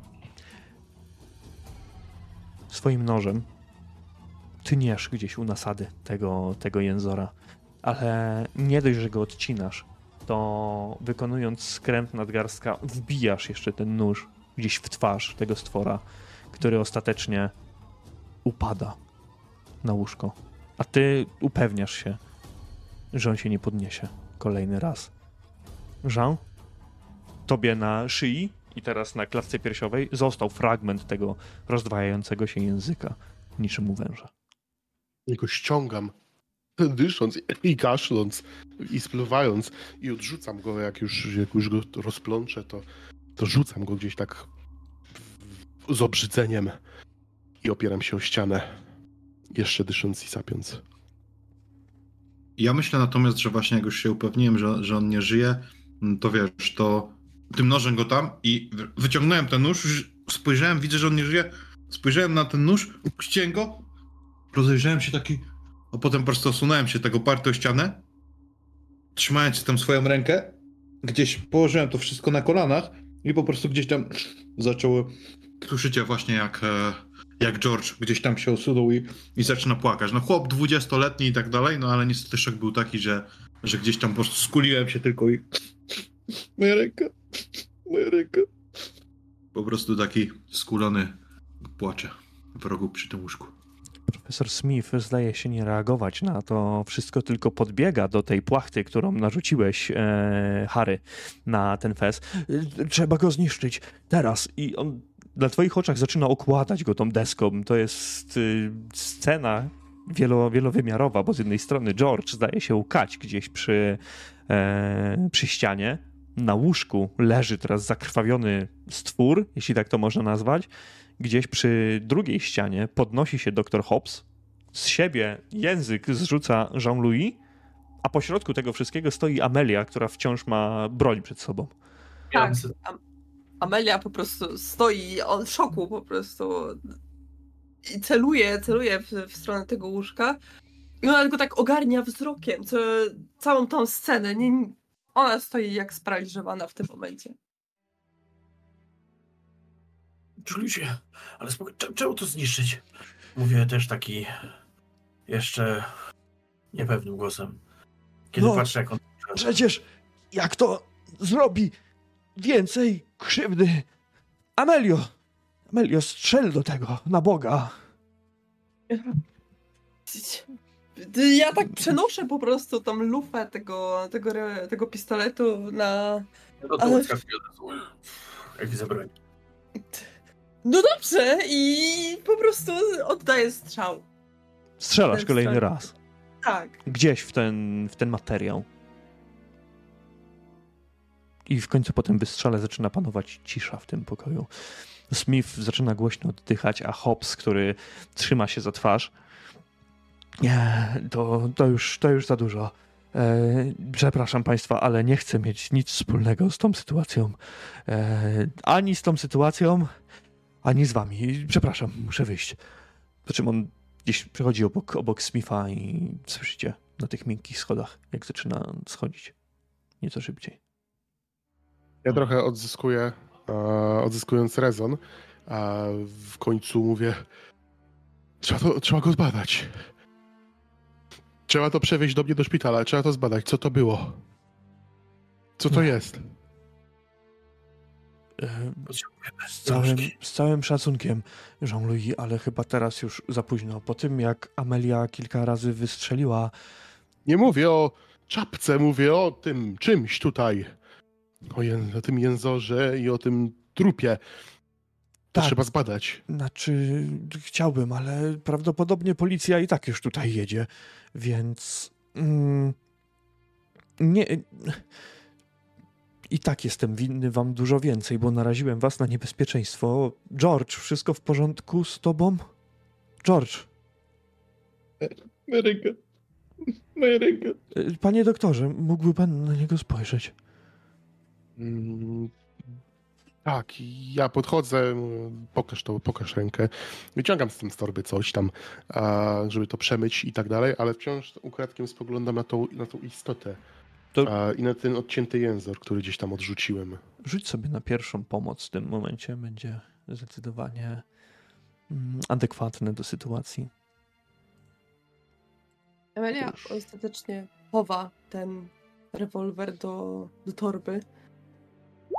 Eee, Czekuje, rę, wyciera ręce e, o, o spodnie. No i będzie, ja będę chciała podejść do tego, do tego kapelusza. Na, tego Chciałbym sforsować, tylko tak odpowiedzieć, sorry. Dobrze, jeśli, Już. jeśli chciałbyś sforsować gdzieś, em, może za bardzo przemyjesz tę ranę mm, jakimś alkoholem czy czymś takim i miast wyleczyć jeden punkt, y, odbierzesz jeszcze jeden punkt wytrzymałości George'owi. No to nie. Dobrze. Przemywasz po prostu tę ranę, to zdaje się nieco babrać, jeśli możemy użyć takiego słowa. Brzydka rana. Do szpitala trzeba będzie zobaczyć to. Może się pobabrać. Um, Harry, Ha- Harry, rzuć mi okiem tu, tutaj na, na szyję, e, czy nie, ma, nie porobiłem jakichś ran, zadrapań, żeby to się nie... jakaś trucizna nie wdała. Zaglądam, tak, tak, oczywiście, patrzę, tak, nie, nie, nie, nie. Zwykłe tylko chyba rany, wydaje mi się. Mhm. To dobrze. O, po, posłuchajcie, y, y, ja tak jak powiedziałem, wezmę to, on wskazuje na, na fez, do którego podchodzi teraz Amelia. I Amelio, jeśli odsuwasz nieco ten y, materiał, który narzucił na, na ten fez ym, Harry, zauważasz, że mimo otworu wlotowego na materiale ym, tej zasłony, nie ma żadnego otworu na, na fezie. Wydaje się on być całkowicie nienaruszony, tak samo jak był wcześniej na, na głowie. Czujesz, patrząc na niego i będąc w jego obecności, że zaczyna ci się kotłować powoli w brzuchu i coraz wyżej, ale nic jeszcze złego się nie dzieje w tym momencie. E, jestem wam winny więcej wyjaśnień. Chciałbym. Ja wezmę to na siebie. Wezmę ten wez i porozmawiam z policją i, i sanitariuszami, którzy przyjadą po ciało. Może nawet uda mi się powiedzieć im, aby przetransportowano to ciało do, do twojego szpitala, Jean-Louis. A Będę, was... będę zobowiązany. Tak, tak. Po, powie, powiedz się, że, powie, powiedz e, Juliusie, że e, tam się tym znasz kogoś, kto się tym może zająć. Specjalistę. Dobrze. E, Spotkajmy się jutro. E, możecie odwiedzić mnie w klubie orientalnym. Tam opowiem wszystko, co wiem i razem rozważymy możliwości. E, chyba nie ma żadnych wątpliwości. Amelio, mam nadzieję, że przez wzgląd na twojego ojca wpuszczą cię do klubu orientalnego. A nawet jeśli by tak nie było, to spotkamy się w jakiejś kawiarni nieopodal. Nie, lepiej od razu byłoby spotkać się w innym miejscu, tam gdzie wszyscy będziemy mieli swobodny Tak. dostęp, aczkolwiek e, profesorze wydaje mi się, że tutaj wskazuje ruchem głowy na, na George'a, że nie tylko ja mogłabym mieć problem, że dostania się do klubu orientalnego. E, No, może i racja. E, Nieopodal jest ładna kawiarnia, naprzeciwko, na, na Hanover Street. Wiecie, gdzie jest klub orientalny, panowie zresztą jesteście jego członkami. E, Prawdopodobnie wiecie, o której mówię. Tam takie ładne, różowe zasłonki. Nazwa mi teraz wyleciała z głowy przez te całe nerwy. Spotkajmy się tam jutro około południa. A, a Tylko my weźmiemy ten fest może po prostu, żeby policji w to nie mieszać. Weźmy go my. Tak, tak, zdecydowanie. Zgadzam się tutaj z, z, z, panem, z panem doktorem. Tylko nie dotykajcie go, bo widzicie, jak on za mnie zadziałał i patrzę na, na Mm. resztę. Ja kiwam głową, że rozumiem doskonale, choć bo cały czas czuję, jak mi się gotuje w środku od samego patrzenia na, nie, na niego. weźcie, weźcie go teraz, jeśli bardzo chcecie, ale przynieście go jutro. Od Oczywiście. jakiegoś czasu zajmuję się badaniami natury okultystycznej i chętnie rzucę na niego okiem w dłuższej perspektywie. Ważne, żeby nie dostał się w niepowołane ręce. Ja go, ja go mogę wziąć, jeśli to nie, nie jest problem. Naturalnie, myślę, że jest Może pewna jakieś pudełko, pu- pudełko po butach. Już znajdę. Ale idźcie, idźcie, bo jak przybędzie tu policja, będziemy mieli jeszcze więcej tłumaczeń. Nie o to chodzi, żeby tu policji to nie mieszać. Dobrze, w takim razie no, jakieś pudełko po butach, czy jakieś inny, inne pudełko, no pakujemy tam ten fez. E, czy nawet ja go w tym materiale pakuję do torby i no i będziemy już się wychodzić stamtąd chyba. Dobrze.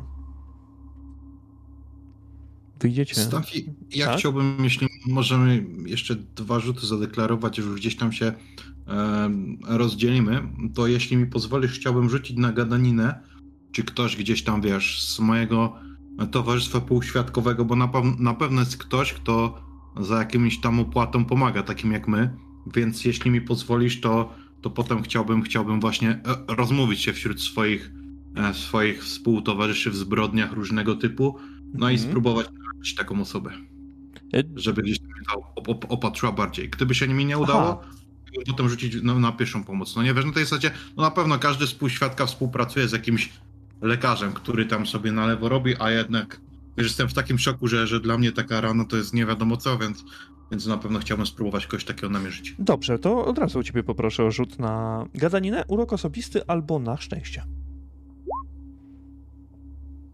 Kurde, na szczęście bym zdał, ale rzuciłem zanim powiedziałeś szczęście, więc tak to zostawimy. Dobrze, zostawimy E, to tak.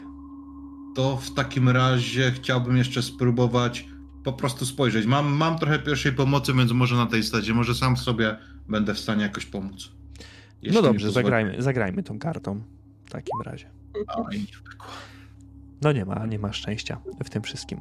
E, dobrze, Georgia w takim razie na ten wieczór już powoli eliminujemy z rozgrywki. Zaraz sobie, moi drodzy, jeszcze zrobimy przerwę, a później będziemy jeszcze grać dalej. Ale co robi reszta? Bo do Amelii jeszcze przejdziemy, ale Harry i Jean-Louis, jakie są wasze deklaracje na ten wieczór, resztę nocy, czy po prostu idziecie spać?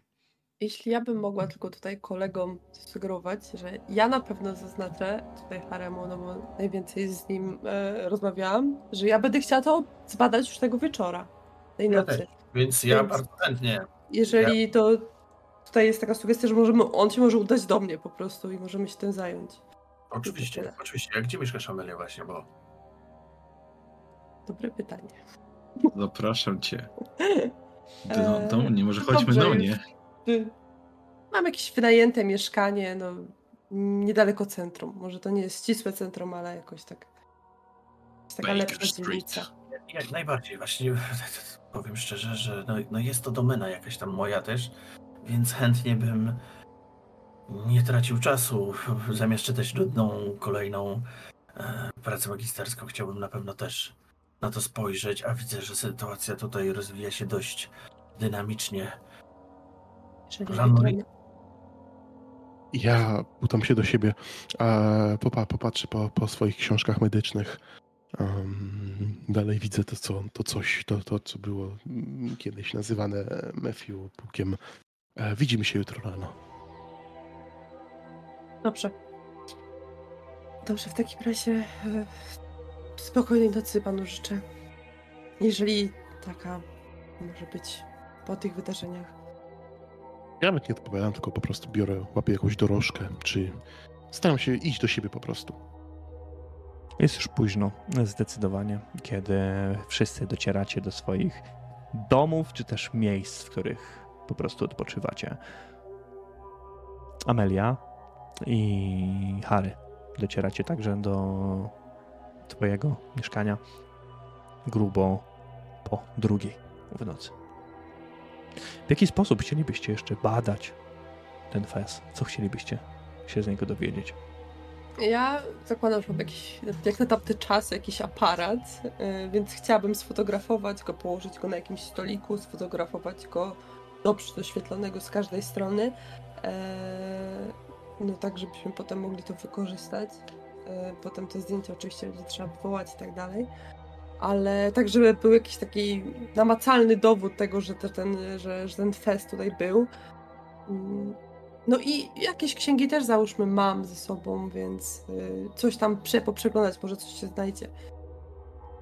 A ja bym po prostu nawet y, w notatniku niektóre z tych znaków próbował przenieść, żeby właśnie też jeszcze później, jak gdzieś uda mi się do biblioteki, czy, mm, czy właśnie też może u siebie, jak będę miał jakieś też książki, to także mało, że zdjęcia, to jeszcze, jeszcze je przygląd też przyglądając się, wiadomo, oboje się temu tam przyglądamy, szukając jakichś, jakichś wspólnych mianowników. Ja troszeczkę też Ameli opowiadam, że e, o, o, mojej pracy, że właśnie Turcja, że Kapadocja to są, to są, to są tereny, Persja, które, które ja badałem, tak żebyśmy trochę też się lepiej poznali, tak, że łączą nas wspólnie podobne zainteresowania i właśnie, że ten okultyzm też jest bardzo, bardzo czymś takim, co, co, co, w co ja wierzę bardzo mocno, mimo że jestem tutaj jednak, mam wiedzę akademicką no, też szeroką.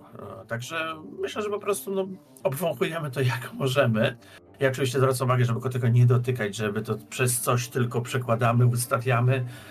Jak trzeba, pomagam z tym światłem, żeby tam dwie, dwie lampy ustawić, przy tym, żeby zdjęcie lepsze wyszło, coś takiego.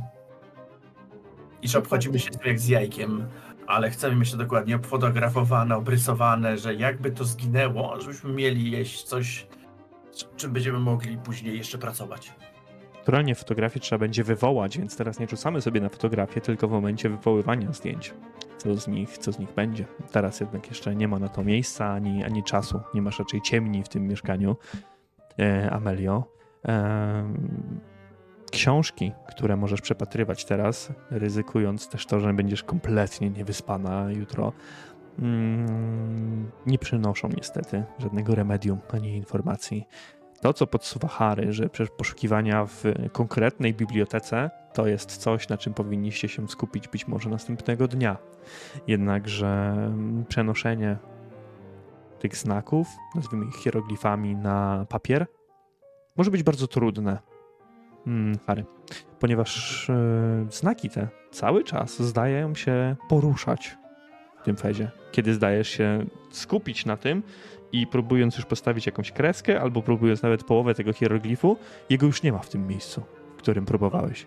Znajduje się jakby inny, więc możemy przyjąć, że masz pozaczynane ich kilka, tak jakby e, na oko, o tak, ale wszystko to zaczyna wprawiać ciebie w zdenerwowanie.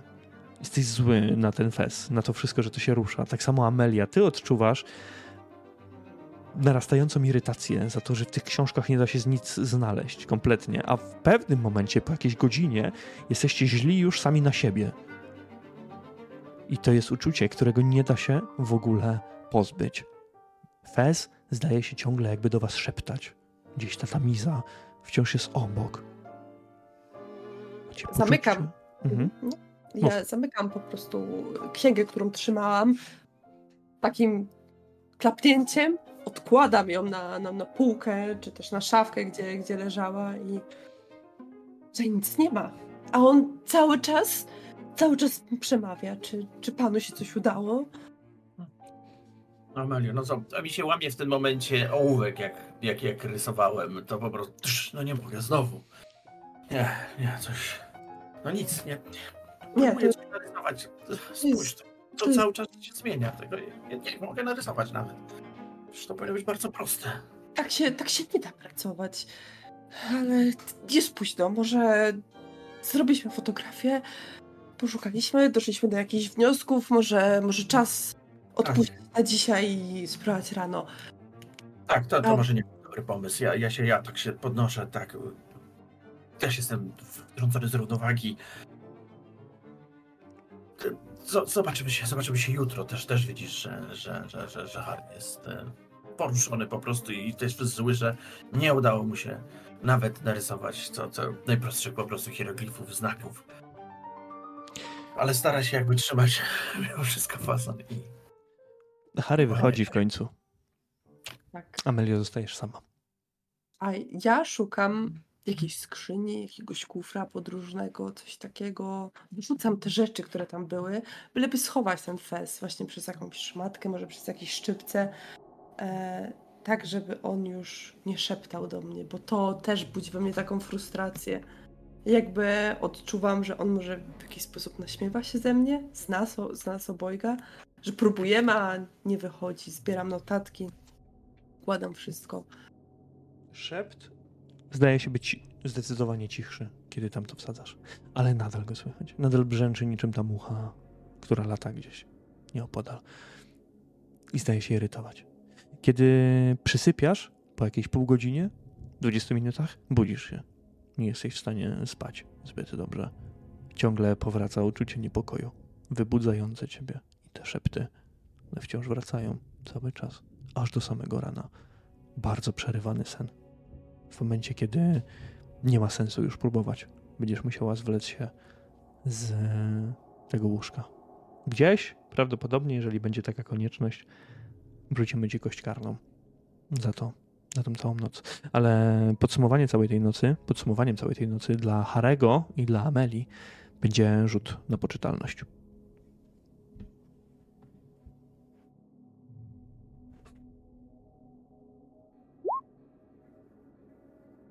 Ejajaj. Oj,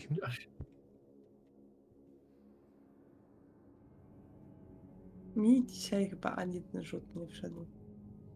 chcesz, chcesz zdjąć y, punktem szczęścia? A zostawię. Dobrze. Nie, pasuje mi do narracji. Zostawię. Y, A Harry?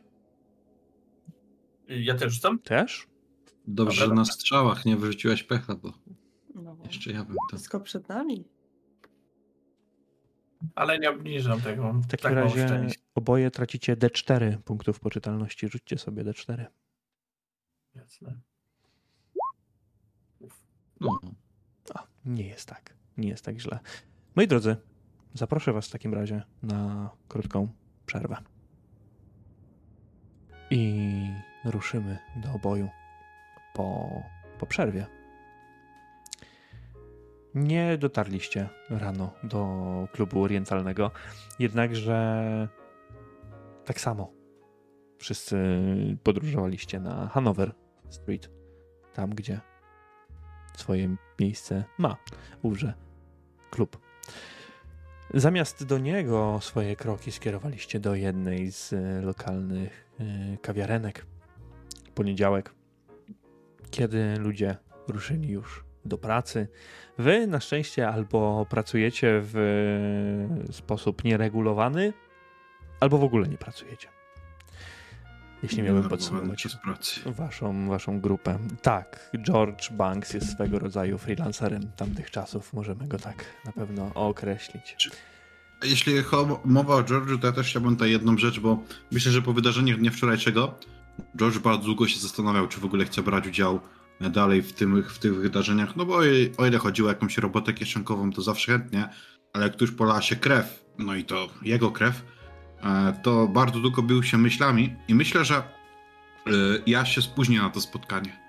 Że na początku pewnie będą czekać, czekać i nawet zaczną beze mnie to spotkanie, no bo ja się będę bardzo długo, George się bardzo długo będzie bił z myślami, ale ostatecznie dotrze, chociaż mocno, mocno spóźniony.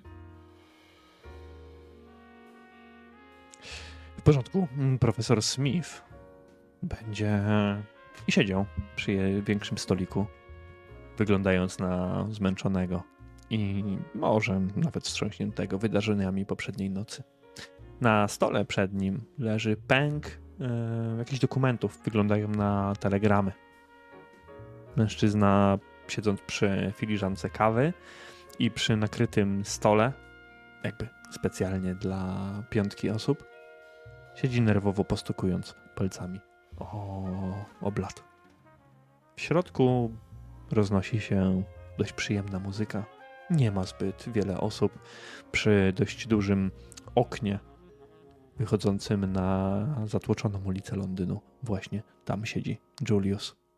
W końcu spotykacie się wszyscy. Georgia jeszcze nie ma w tym momencie, ale ty, Amelio, możemy przyjąć, że jesteś tak samo zmęczona, jak profesor Smith.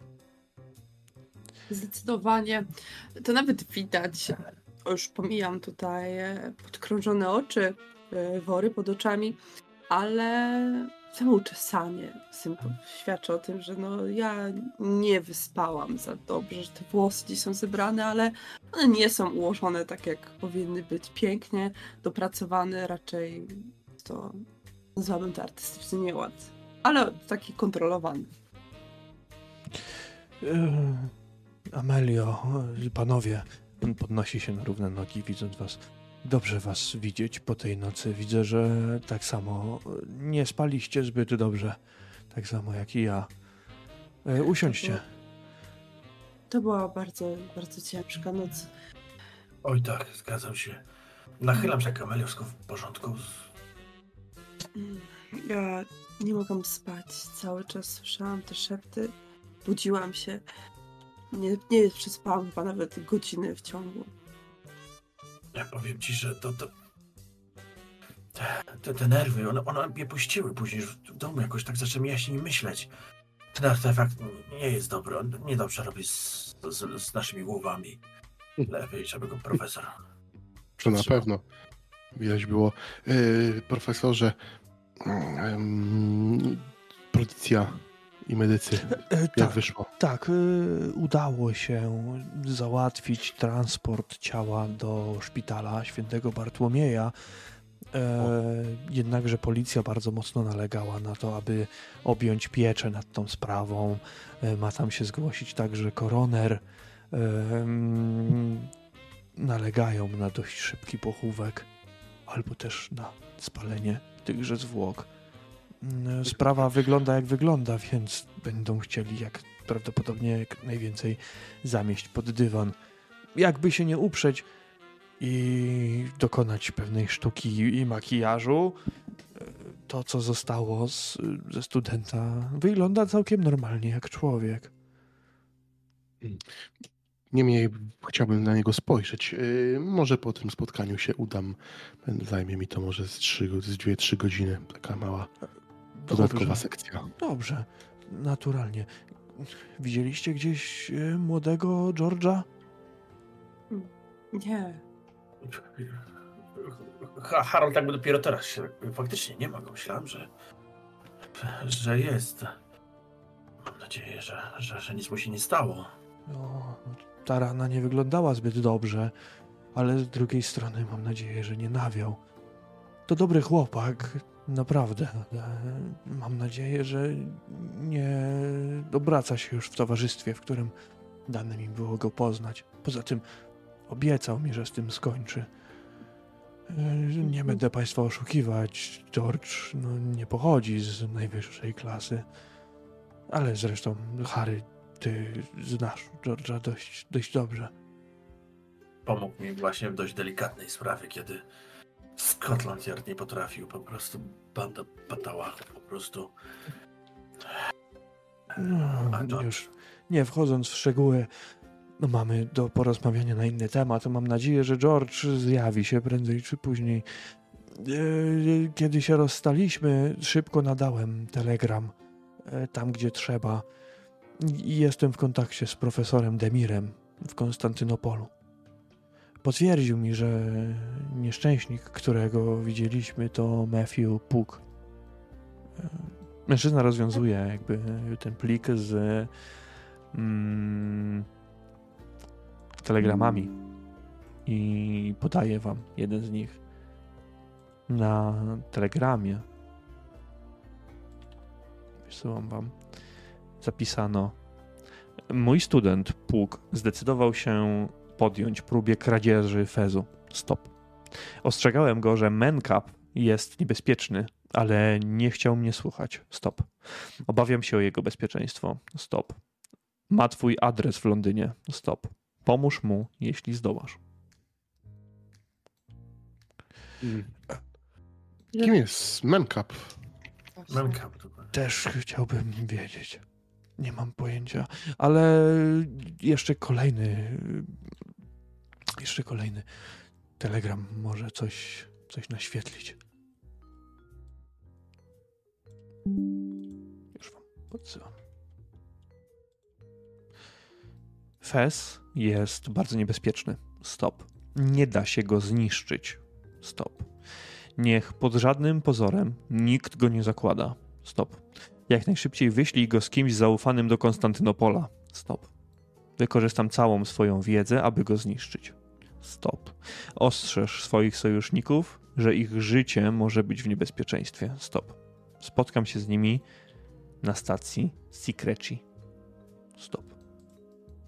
Smith, wręczając wam ten e, telegram, uśmiecha się tylko dość niezręcznie, patrząc w waszą stronę, bo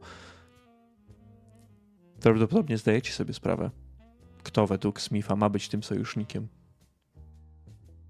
I mamy się udać teraz do Konstantynopola? Tym czymś. Tak. Tak. A, Właściwie. Czemu nie? Mnie bardzo zainteresował ten, Na, naprawdę? ten, ten fest. Próbowałem wczoraj skopiować te znaki, ale nie dało się, nie dało się. W ogóle dziwne rzeczy się działy. Coś w mojej głowie.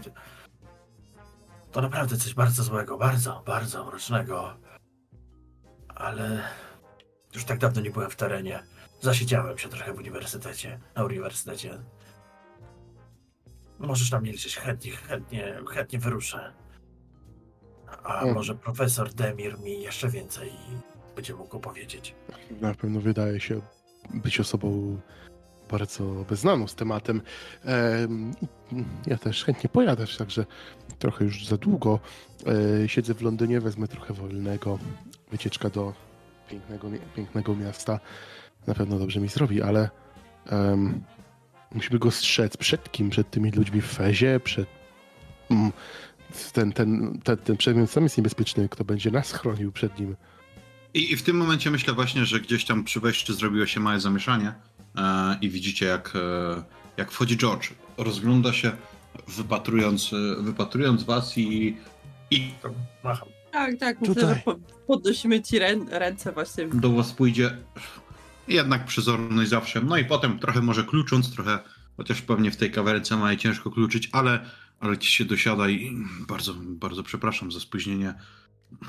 Przyznam się szczerze, że długo biłem się z myślami, jednak nie jestem przyzwyczajony do tego, żeby, żeby komuś tak bezpośrednio krzywdę zrobić. Niemniej ze względu na, na, na te tyle dobrego, co pan Harold i, i, i, i pan profesor, profesor Smith dla mnie zrobili, no, musiałem przyjść, już jestem, przepraszam. No i, i siadam już po prostu, nie, nie przeszkadzając e, i, i słucham dalej, o czym toczyła się dyskusja. George, jakby ci to powiedzieć. I Smith przesuwa po stole też te telegramy w stronę, w stronę George'a. Y, Twoi towarzysze wyrazili już zgodę na to, ale ciebie także muszę zapytać, czy byłbyś skłonny udać się w podróż do Konstantynopola? Smith jakby skubiąc gdzieś obrus, patrzy się teraz w swoją filiżankę do połowy wypełnioną kawą. Widzicie, że George gdzieś tam porusza jeszcze ustami, no do czytania nie jest jakoś bardzo przyzwyczajony, natomiast podnosi, a gdzie właściwie jest ten cały Konstantynopol? Profesorze, ja oczywiście bardzo chętnie pomogę w końcu, to jakaś przygoda, tylko czy, czy przez ten czas ktoś mógłby em, od czasu do czasu zajrzeć do, do matki rodzeństwa? Wie profesor, jak to jest. Mama pracuje, ale ja też staram się pomagać jak mogę i, i nie chciałbym, żeby przez moją nieobecność widać, że no jest mu głupio o tym mówić, gdzieś tam się zaczerwienił, pochylił wzrok. Nie chciałbym, żeby przez, przez moją nieobecność e, oni jakieś jeszcze Tak. większe niewygody cierpieli. No wie profesor, o Tak. co mi chodzi. Tak, George, nie, nie przejmuj się. Zaraz wam wszystko wyjaśnię. O aspekt finansowy także nie powinniście się martwić. Em, profesor Demir. em, Mam wobec niego bezgraniczne zaufanie, gdyż y, raz zdarzyło mi się, że profesor uratował mi życie, tak jak i obecna tutaj panna Amelia. Thes musi zostać czym prędzej zawieziony do Konstantynopola. George, to miejsce, dość duże miasto na drugiej stronie e, Europy. Także podróż troszeczkę zajmie. E, musielibyście wyruszyć czym prędzej, zwłaszcza jeśli wrogowie nadal są w Londynie. Em, ja nie mogę tam pojechać, ponieważ popadłem w konflikt z pewną bezwzględną grupą, której przywódcą jest niejaki Selim Makriat. Mm, przy-? Słucham? Czy to te fesy, o których słyszeliśmy wczoraj, które mogły przynieść e, tego bied biedaka Tak Puka? mi się wydaje. E, raz w Konstantynopolu przeciwstawiłem się im i teraz dzięki Demirowi wiem, że wyprawa na wschód oznaczałaby dla mnie niestety niechybną śmierć. Najszybszym środkiem transportu jest tak zwany Orient Express. Trzy dni wyprawy przez Europę zostaną państwu opłacone przez zamożnego austriackiego sojusznika, barona von Hoflera. Ten pokryje koszty podróży i z chęcią spotka się z państwem w Wiedniu, w Austrii. Hofler posiada informacje, które mogą okazać się dla Was bezcenne, ale także zapewnia wsparcie finansowe. Tutaj mam na myśli George, utrzymanie dla twojej rodziny. Wydaje mi się, że możemy wysupłać część pieniędzy. Bilety są już zakupione. Ekspres wyjeżdża w środę, w nocy, z Paryża, więc powinniście wyjechać z Londynu w środę rano połączeniem przez Calais. Wtedy y, wsiądziecie późnym wieczorem około 22.30 do pociągu wyruszającego z Paryża we francuskim miasteczku Chalon-sur-Marne. Nie wiem, Jean, czy jest ci to znane miejsce, ale z pewnością, z pewnością tak. Dawno we Francji nie byłem. Dobrze. Juliusie, jeżeli mogę, Tak. baron? Von Hofler? Możesz to chociaż przybliżyć. Kiedy się poznaliście? Jakie? Poza tym, że no widzę, jest żywo zainteresowany, bo jest gotowy ułożyć na pewnie nie, niemałą gotówkę na taką podróż. Kim on jest w tym, w tym całej mm, historii? Poproszę ciebie o rzut e, inteligencji albo wykształcenia. Wykształcenie idziemy. Dobrze. Sukces. Cóż, baron von Hofler zdobywał swoje wykształcenie jako antropolog w Turcji, w Grecji w Londynie, stąd się znamy. On interesuje się magicznymi wierzeniami, jakkolwiek głupio by to dla was nie brzmiało. I cóż, jest e, tajemniczy. Jest uznanym e, okultystą, bogatym i wpływowym. Pochodzi z austriackiej arystokracji. On e, nie publikuje wiele, ale wspomaga osoby zainteresowane okultyzmem. Gości takie osoby w swojej rezydencji pod Wiedniem i udostępnia zbiory swojej biblioteki. Ma opinię człowieka szczodrego, który pokrywa koszty działań innych uczonych, stąd nie powinno was dziwić to, że chce zapłacić za taką podróż. Być może, być może ten baron będzie miał w swoich zbiorach jakieś księgi, które Patrzę na zjadł. kiwam właśnie. No właśnie, od razu chciałem tak właśnie.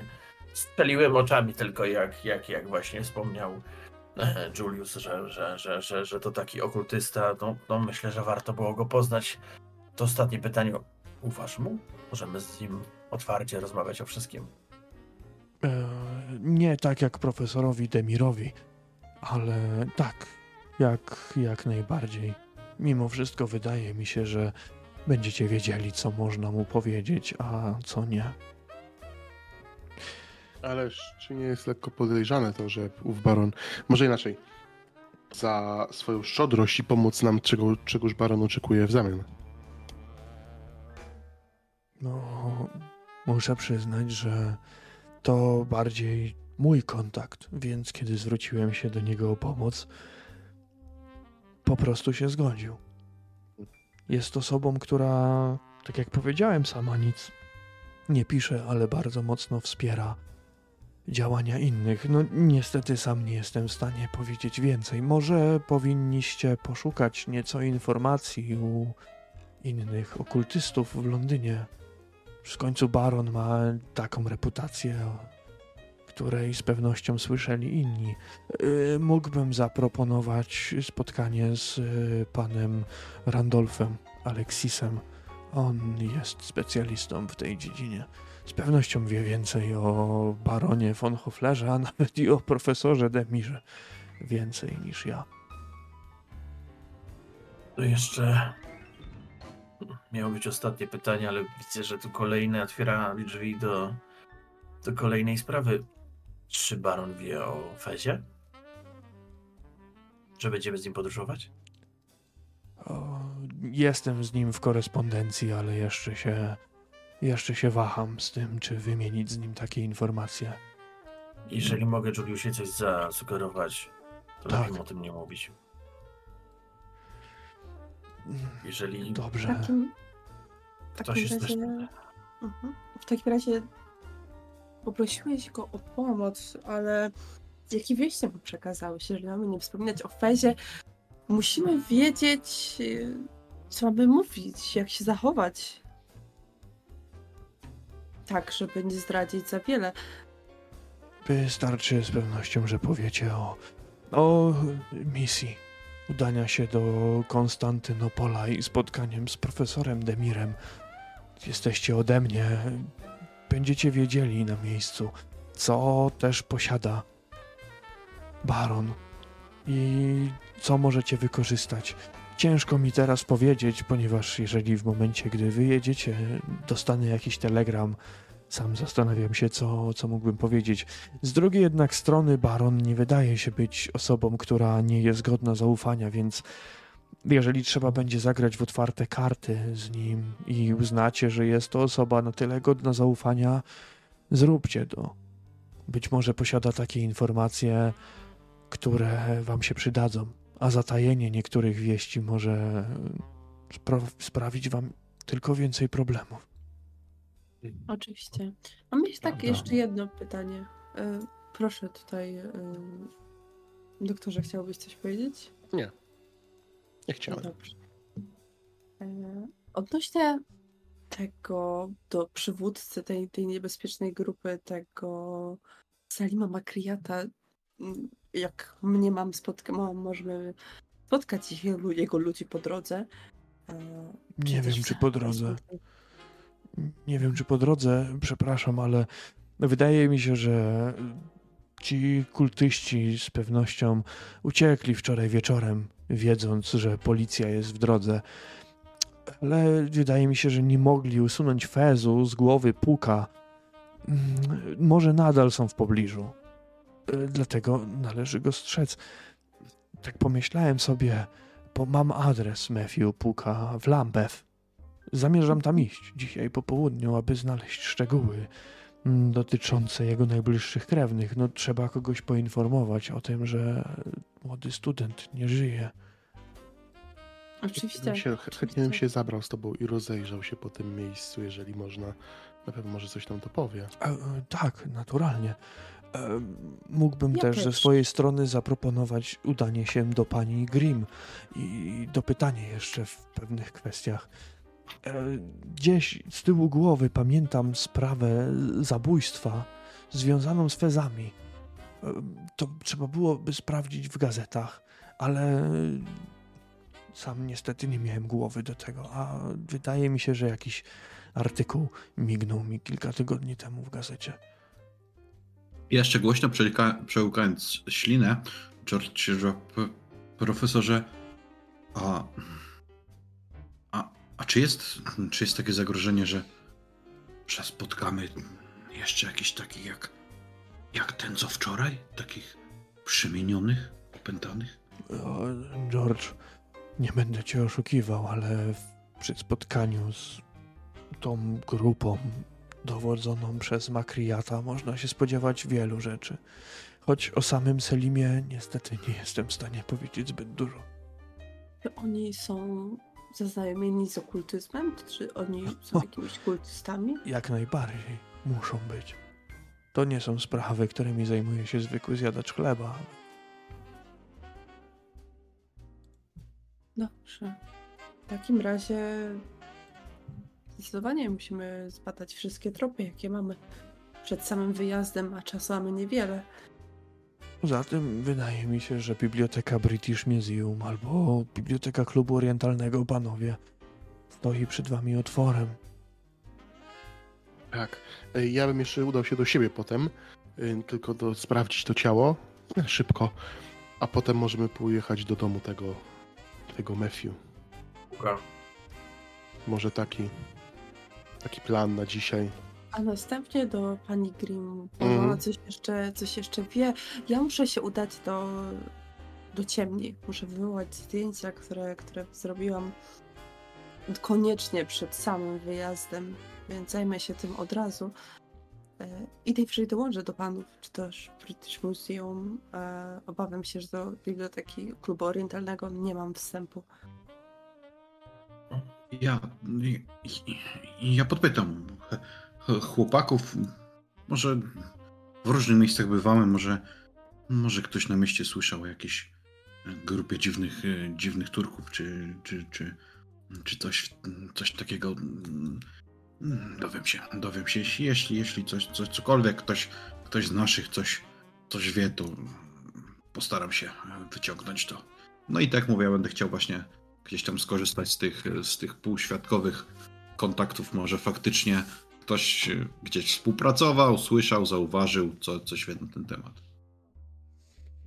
Więc do biblioteki też nie pójdę i jak się uda wyrobić, to dołączę w, e, w muzeum, a jeżeli nie, to już potem pani Green.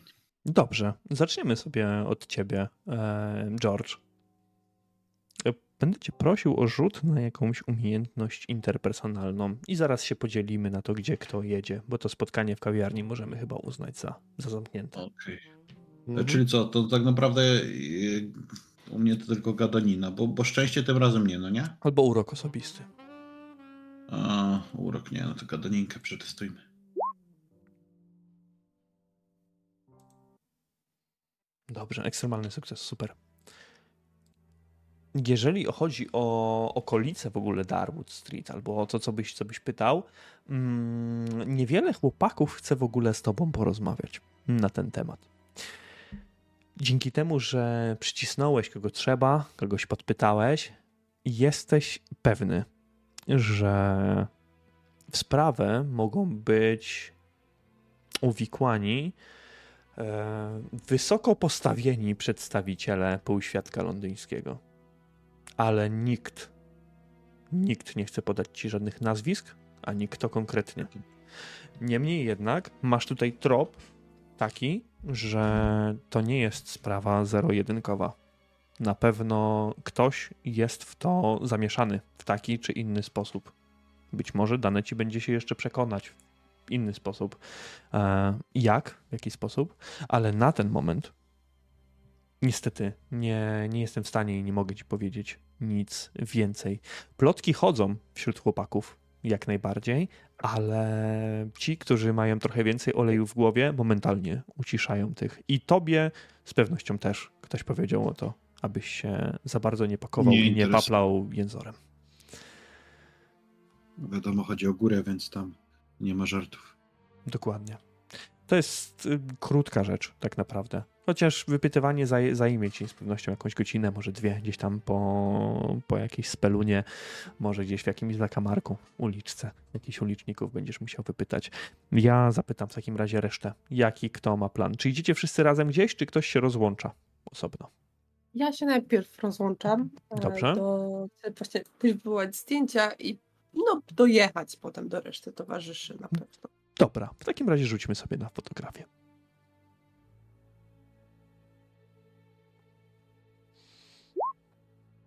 W porządku, zaznacz sobie. Dobra. poświęcasz trochę czasu w tej ciemni, mimo wszystko.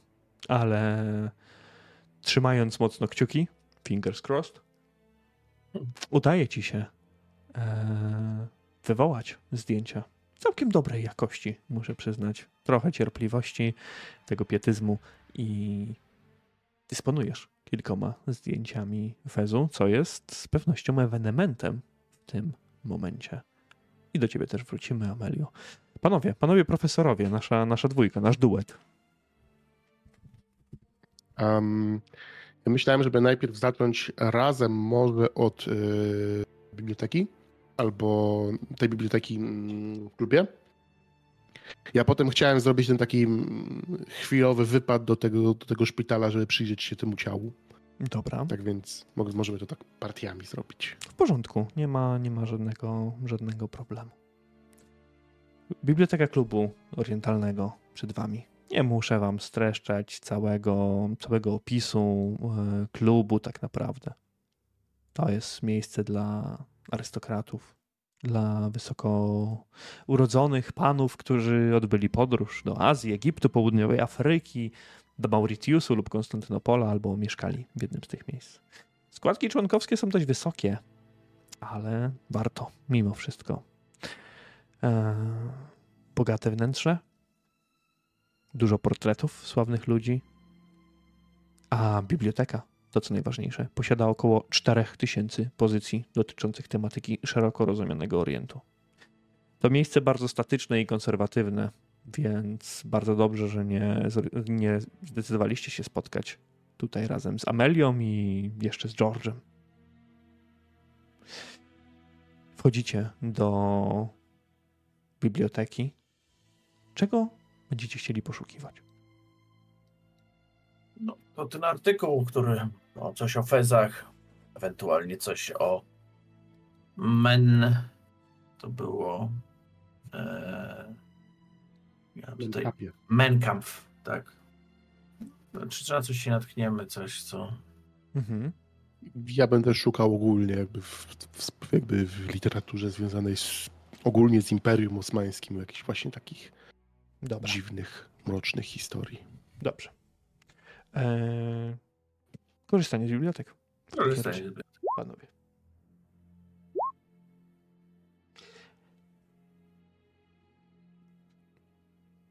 W porządku. Tobie już mogę od razu wysłać. Eee, Harold.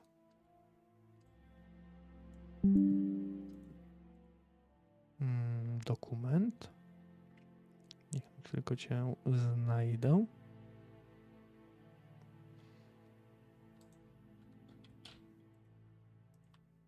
Proszę. Znajdujesz fragment gazety sprzed dwóch tygodni na ten temat. I zaczytujesz się w nim, ale obaj prędzej czy później zdajecie sobie sprawę, że to nie jest wizyta w bibliotece taka na szybko. Czas zaczyna lecieć bardzo szybko i w pewnym momencie mm, Jean zdajesz sobie sprawę, że poszukiwanie tego wszystkiego zajmie prawdopodobnie resztę całego dnia, który ci pozostał. Dobrze. Ja jestem w stanie poświęcić tem, to ciało na rzecz tego poszukiwań, jeżeli czuję, że to się idzie w dobrym kierunku. Harry, oprócz tego dokumentu, także będzie szukał do dokumentacji. Mimo wszystko znajdujecie artykuły albo jakieś notki w różnych księgach.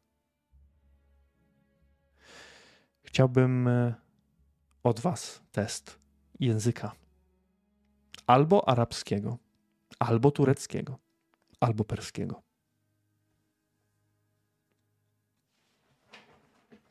Mhm. Ja bardzo zapobiegawczo nie rzucę w nic, bo nie mam żadnego z tych języków. Ja mam je wszystkie. Ale to rzucę na perski, bo mam najwyżej. Dobrze. A, i turecki, kurczę. Turecki, perski mam tak samo. To będzie miało znaczenie? Hmm. Nie, nie, to dla ciebie tylko. Dobra, rzucę na turecki, rzucę na turecki. Będziemy jechać gdzieś tam, to może się przydać, jak, jak, jeżeli się uda. Dobra. To rzucam. No, Fantastycznie. Mogę to forsować? Możesz, ale spędzisz jeszcze więcej czasu.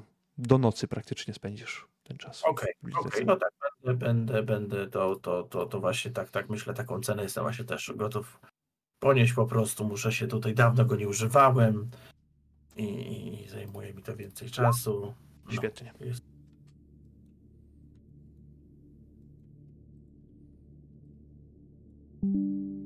Wysyłam ci kolejną rzecz w takim razie do przeczytania. A możemy się mówić, żeby tutaj mm, Jean-Louis miał co robić, to prześlę ci także ten artykuł z gazety.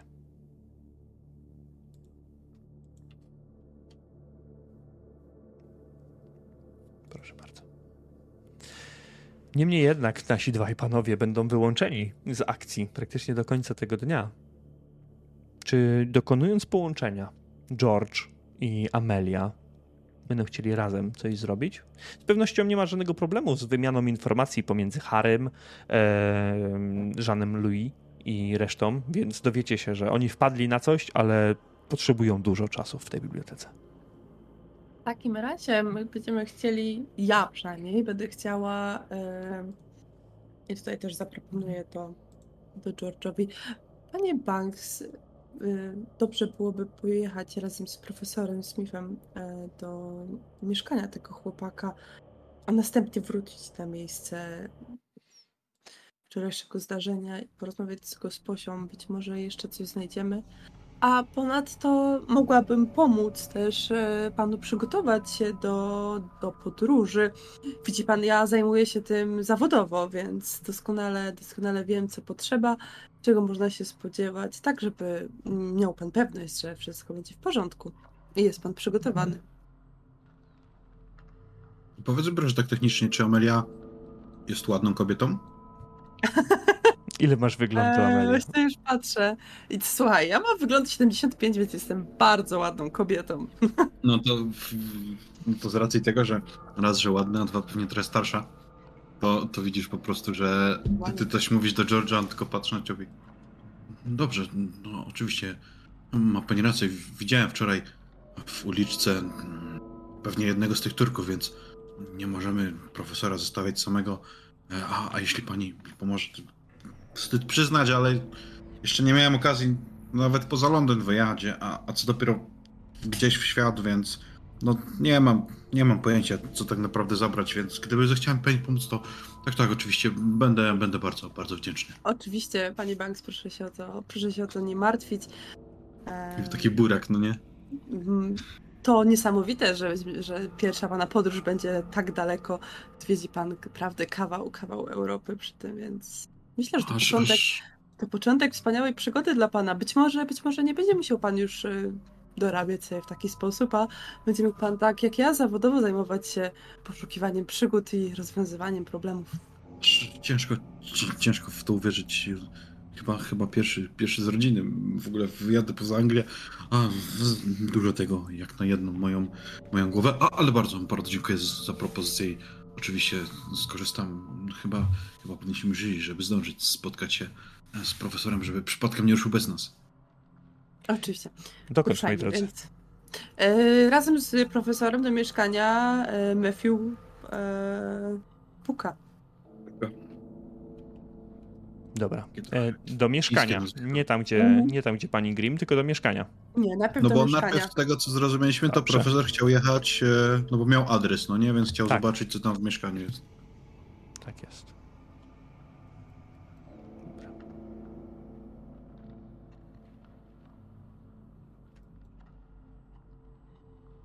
Matthew Pulk mieszkał w naprawdę skromnym mieszkaniu w Lambeth i zatrudniony był w bibliotece British Museum.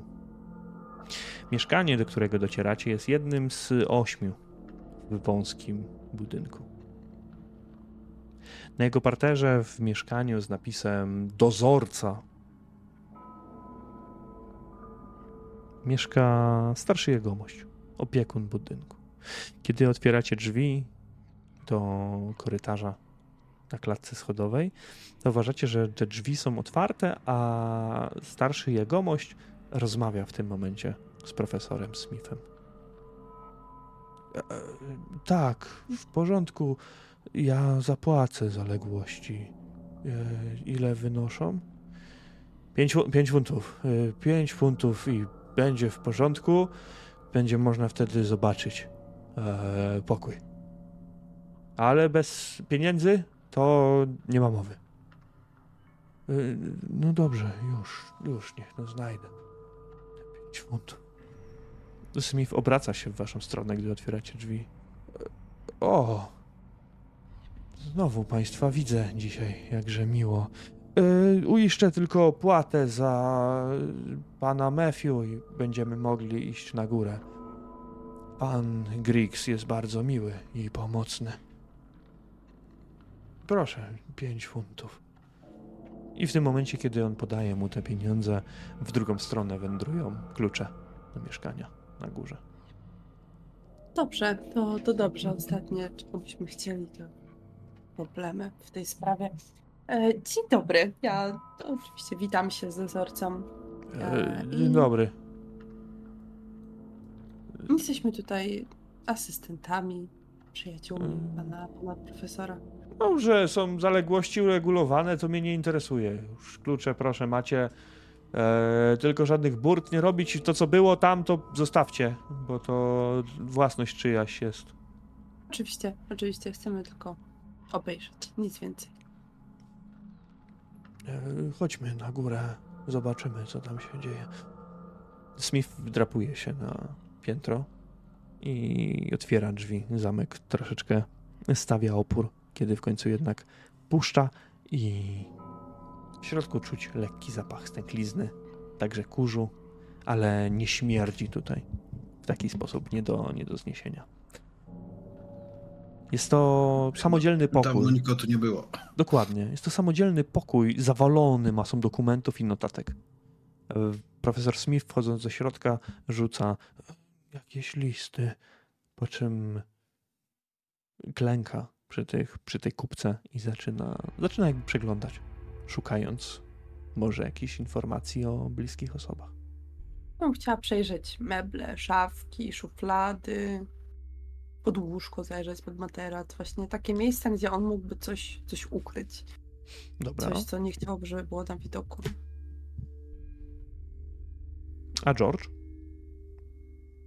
Ja też, e, wiesz, takim okiem, nazwijmy to po imieniu złodziejaszka. E, Czy coś cennego, czy myślę, że być może będę miał szansę nawet, wiesz, dostrzec jakąś taką, jeśli jest, jakiś schowek czy kryjówkę, no bo jednak wiem, że ludzie przeważnie jakieś takie rzeczy, czy kosztowne, czy ważne, bo, bo w mojej branży to nie tylko chodzi o kosztowności, ale często informacja też jest bardzo cenna, więc też y, może być, że takie rzeczy będą chowane, więc tak, pod takim kątem typowo, wiesz, pod kradzież y, z włamaniem, gdzie coś może, że jest ukryte, może nie tak oczywiste położone, coś, co zwróci uwagę mm, złodziejaszka. W takim razie poproszę od Was korzystanie z bibliotek albo spostrzegawczość. No to spostrzegawczość. Pięknie. Amelia, pięknie. A u George'a to nie jest pech. Pech to przy setce by był w tym przypadku. O, ja to ja to zostawię. No, jakby to był pech, to i tak byś nie mógł nic z tym zrobić. No wiadomo, wiadomo. E, niemniej jednak em, po krótkich poszukiwaniach Smith podnosi się z kolan. E, Znalazłem listy od rodziców, których ci coś tutaj piszą. E, Martwią się o edukację Matthew i opowiadają o tym, co dzieje się w rodzinnym Sunderlandzie. On tak poklepuje listami po ręce. Wezmę je, napiszę do nich jakąś informację o tym, co się stało z biednym pułkiem. I kiedy on to mówi do George'a, ty, Amelio, podnosisz głowę z, z na jakiejś sterty, może gdzieś pod łóżkiem, wyciągasz dziennik Matthew Puka. Proszę bardzo, co my, co my tutaj mamy? A po prostu od ścieram go tak z kurzu, bo zakładam, że jest zakurzony. E, mam jego dziennik. Tutaj powinniśmy się dowiedzieć wszystkiego, co się działo. Dobrze. E, wrzucam tobie, ale wrzucę też i George'owi. Handouty? Tak, A tutaj chcesz wysyłasz prywatnie. Okej. tak, tak. Na razie prywatnie powysyłam.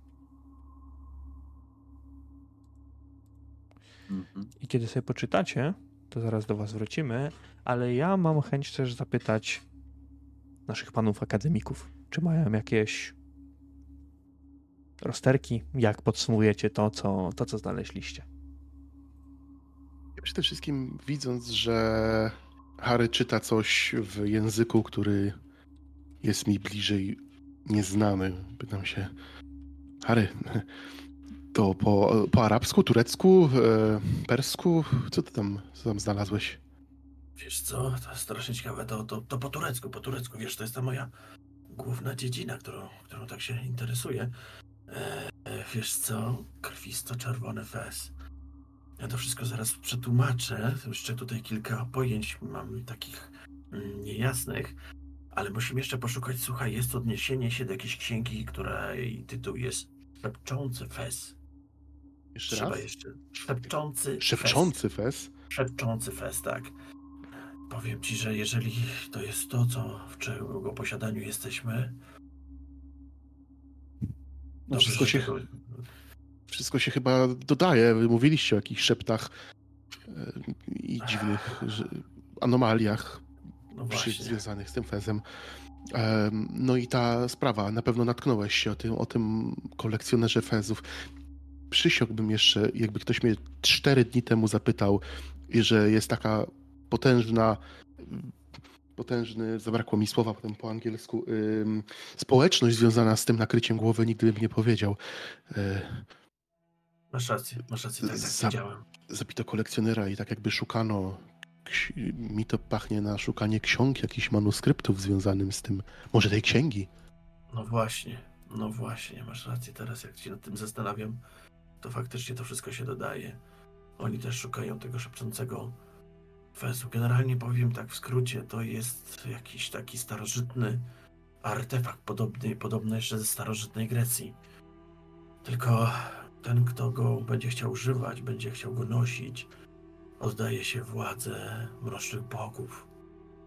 Wiem, że brzmi to dość, ech, jakby to powiedzieć, irracjonalnie, ale ale widzieliśmy wczoraj to, co widzieliśmy. Tutaj racjonalność, wiadomo. pojawiają się słowa w tym tekście jak abdominacja, krwisto-czerwony fez. Także myślę, że, że to jest to, czego jesteśmy w posiadaniu. Poszukajmy czegoś jeszcze a propos właśnie tego może szepczącego fezu, może chociaż jakieś odnośniki, może coś, coś jeszcze znajdziemy, co nas może naprowadzić. Grecki. Może-. Ja trochę, trochę mówię po grecku, może, może British Museum, może tam coś mamy wprawdzie. Wszakże macie dużo yy, eksponatów i dużo informacji. Może tam też coś znajdziemy. Tam ci się pewnie już udali, tam do tego, do, do domu Matthew, yy, więc może my wykorzystajmy nasze umiejętności odnajdywania informacji. Która to już godzina? Nie wiem, kiedy ten czas zleciał. Oj, na pewno jakieś kawy bym się napił. Tak, tak, tak, tak, tak. Spróbujmy, spróbujmy jeszcze e, rozejrzeć. Jeżeli tu już nic nie znajdziemy, to jeszcze może zajrzyjmy. Jeżeli zdążymy do, do British Museum, do biblioteki, jak Mm. najbardziej. A potem musimy się jakoś spotkać z nimi i ustalić jakiś sposób. Boję się, że jesteśmy w dużym niebezpieczeństwie, posiadając to coś, ale to już później porozmawiamy.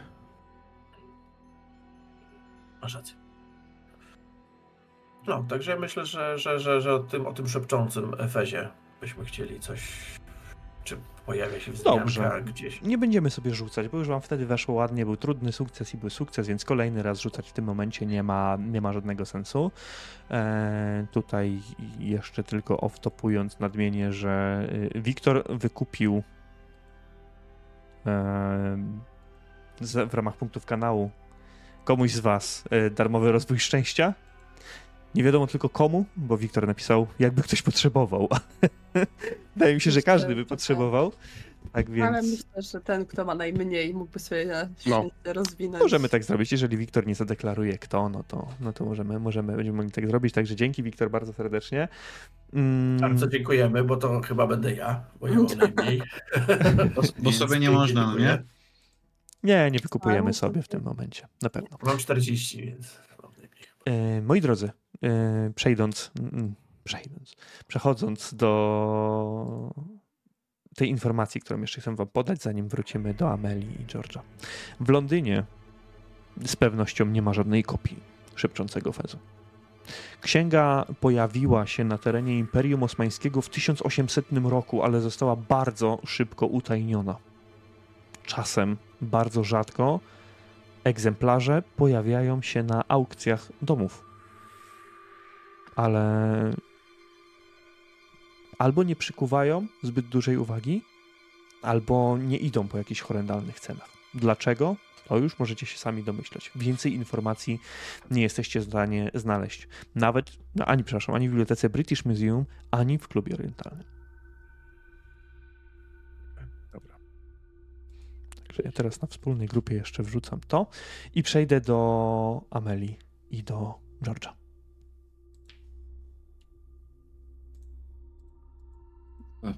Pani Emil, jak pani myśli, czemu on ubrał ten fres?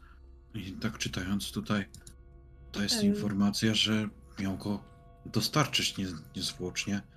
Obawiam Tam- się, obawiam się, e, że mógłby go do- dotknąć, a ten fez, on przemawia mu, że cały czas mówi, przed, gdzie spędzał z nim bardzo dużo czasu, nie, nie schował go, że ten fez go zmusił, on oddziaływuje na, na, na nasz rozum, na, na naszą psychikę, być może sam Fez kazał sobie się założyć na głowę i efekty tego widzieliśmy wczoraj.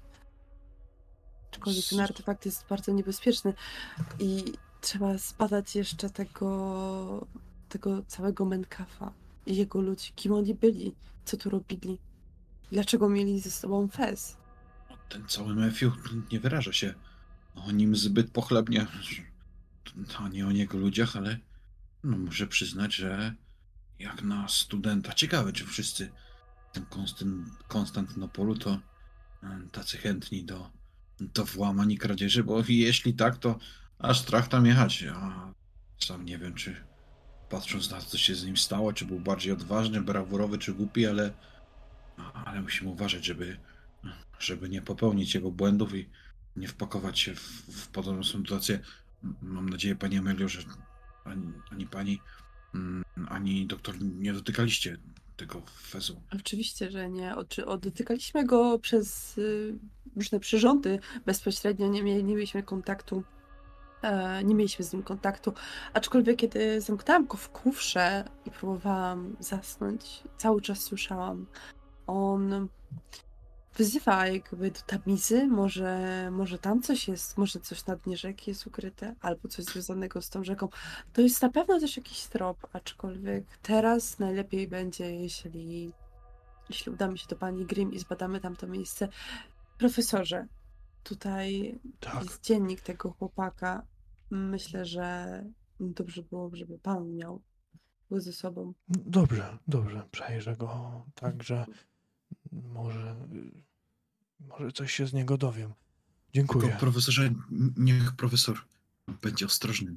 Tak, tutaj jest napisane, że, a, że ten cały menkap jeszcze coś do załatwienia ma w Londynie, a dziwne to i, i kiedy rozpytywałem wśród, i tutaj się trochę, trochę się zawiesił e, George, nie bardzo wiedząc jak to delikatnie nazwać, wśród moich znajomych okazało się, że jest jakiś odgórny, odgórny nacisk, żeby, żeby tematu nie poruszać. Gdzie tylko się nie zapytałem, kogo tylko nie wypadywałem, to, to jakby wszyscy, gdy wspominałem o tych, o tych tureckich ludziach, nabierali wody w usta. Nawet usłyszałem parę razy, że dla własnego dobra nie powinienem interesować się mm, tym tematem. Jedyne tak naprawdę, co, co udało mi się ustalić, że, że to oni nie działają z takimi płotkami jak ja, tylko, tylko gdzieś tam z półświadka już jakieś większe, grubsze ryby się tym zajmują, więc, więc proszę, proszę na siebie uważać, bo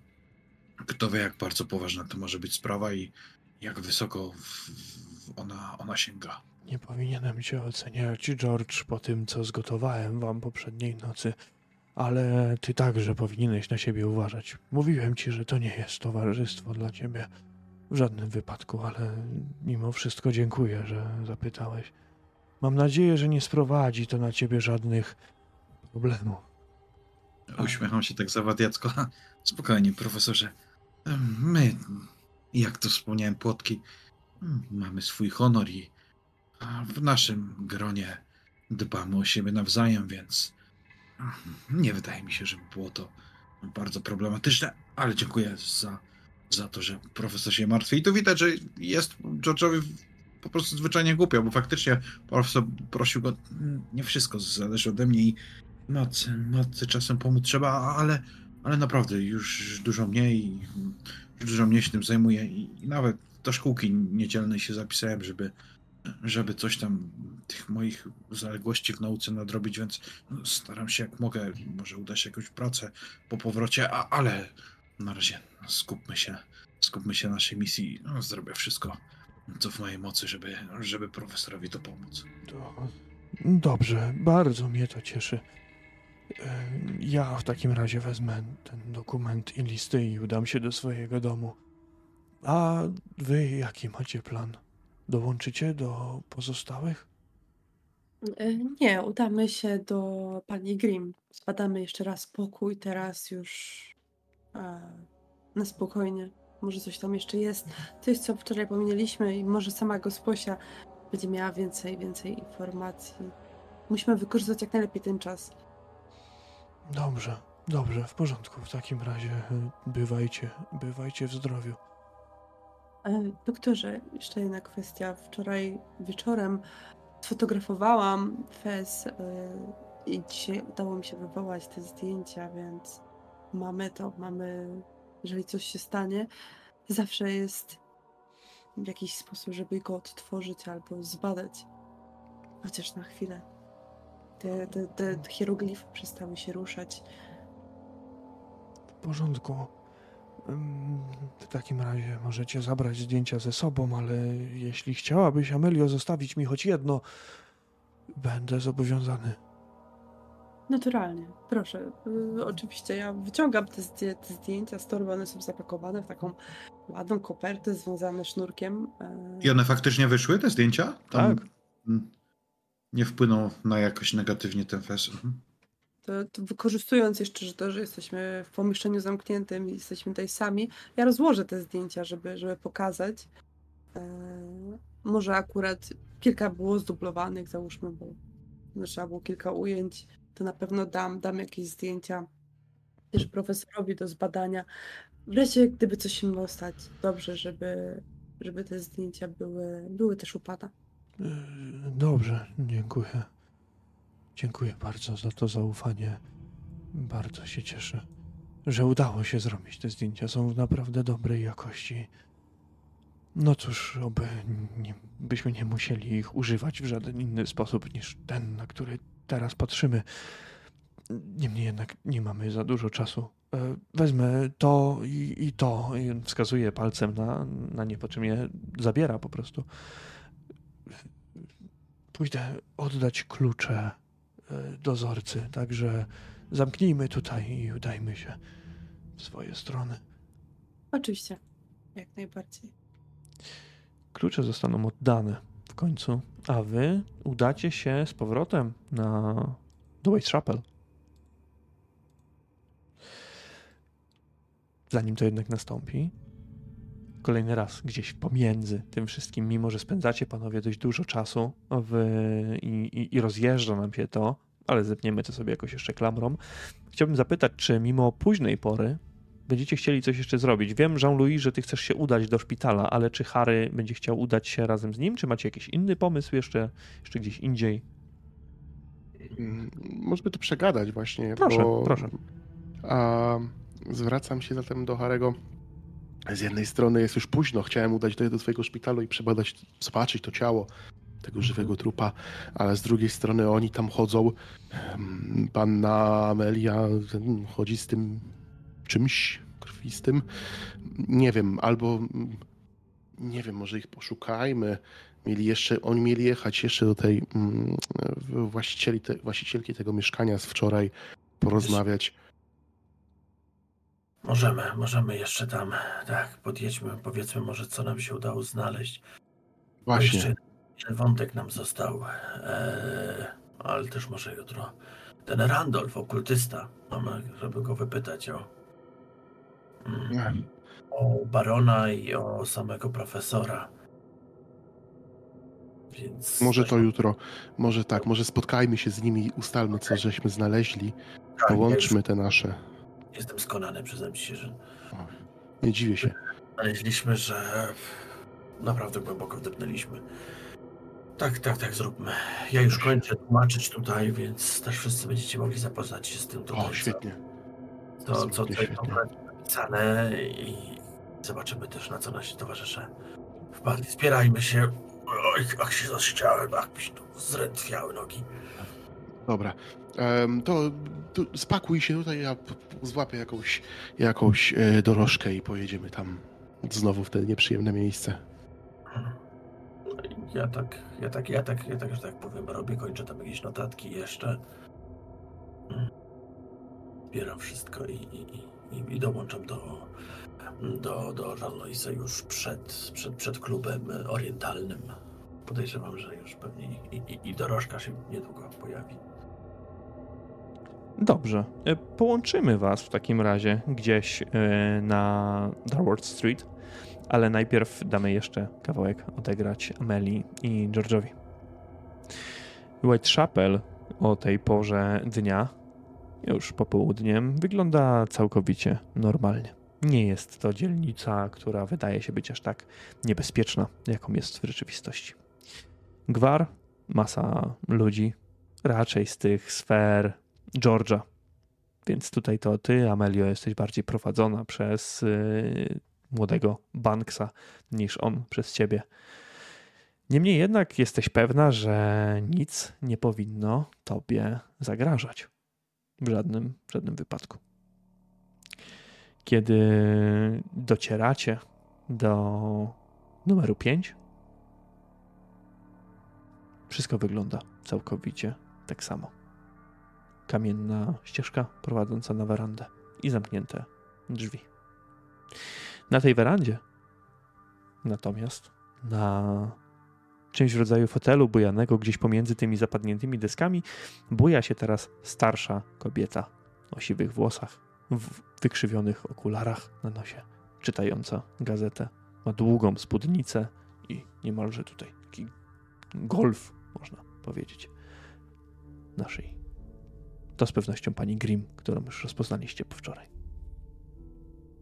Ona, mm, no tak panu Kutas tak widziała przelotem, że tak określę. Raczej, raczej nie mieliśmy okazji z nią porozmawiać. No nie wchodziliście w nią żadno, z nią w żadną interakcję oczywiście. W takim razie ja bym no, chciała podejść do tej staruszki. Da, daję takie, dostaję trzy kroki od niej.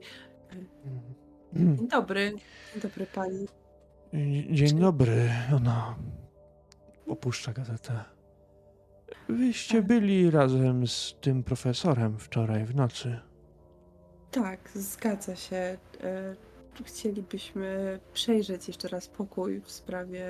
Prowadzimy śledztwo. Ola Boga. No ileż można?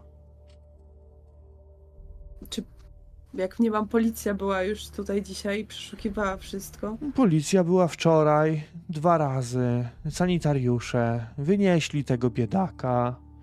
Ten profesor. Wy jeszcze byliście. Ja przepraszam, ja się uważam za osobę przyzwoitą. Przynajmniej. I jestem zbulwersowana tym, co się dzieje, oraz tym, że pan Leeds tak wykorzystał moją wielkoduszność. Tak nie powinno być, proszę pani. Oczywiście. Ja Nie. bynajmniej również uważam się za osobę przyzwoitą i również z panią się zgadzam. Bynajmniej nie powinno tak być. Ona marszczy czoło, patrząc się na ciebie, George. Ty mi wyglądasz na jednego takiego łobuza. O, może nie. Może mi się Nie, tylko musiał- wydaje. Musiała mnie pani z Dobry. kimś, z kimś pomylić. To dobry chłopak. E, sz- przeszkala się tutaj e, na poszukiwacza przygód. Na od wielkiego odkrywcę. Tak, Eee, oczywiście, oczywiście. Mm. No, do roboty to nie ma komu iść. Tylko pełno odkrywców, naukowców.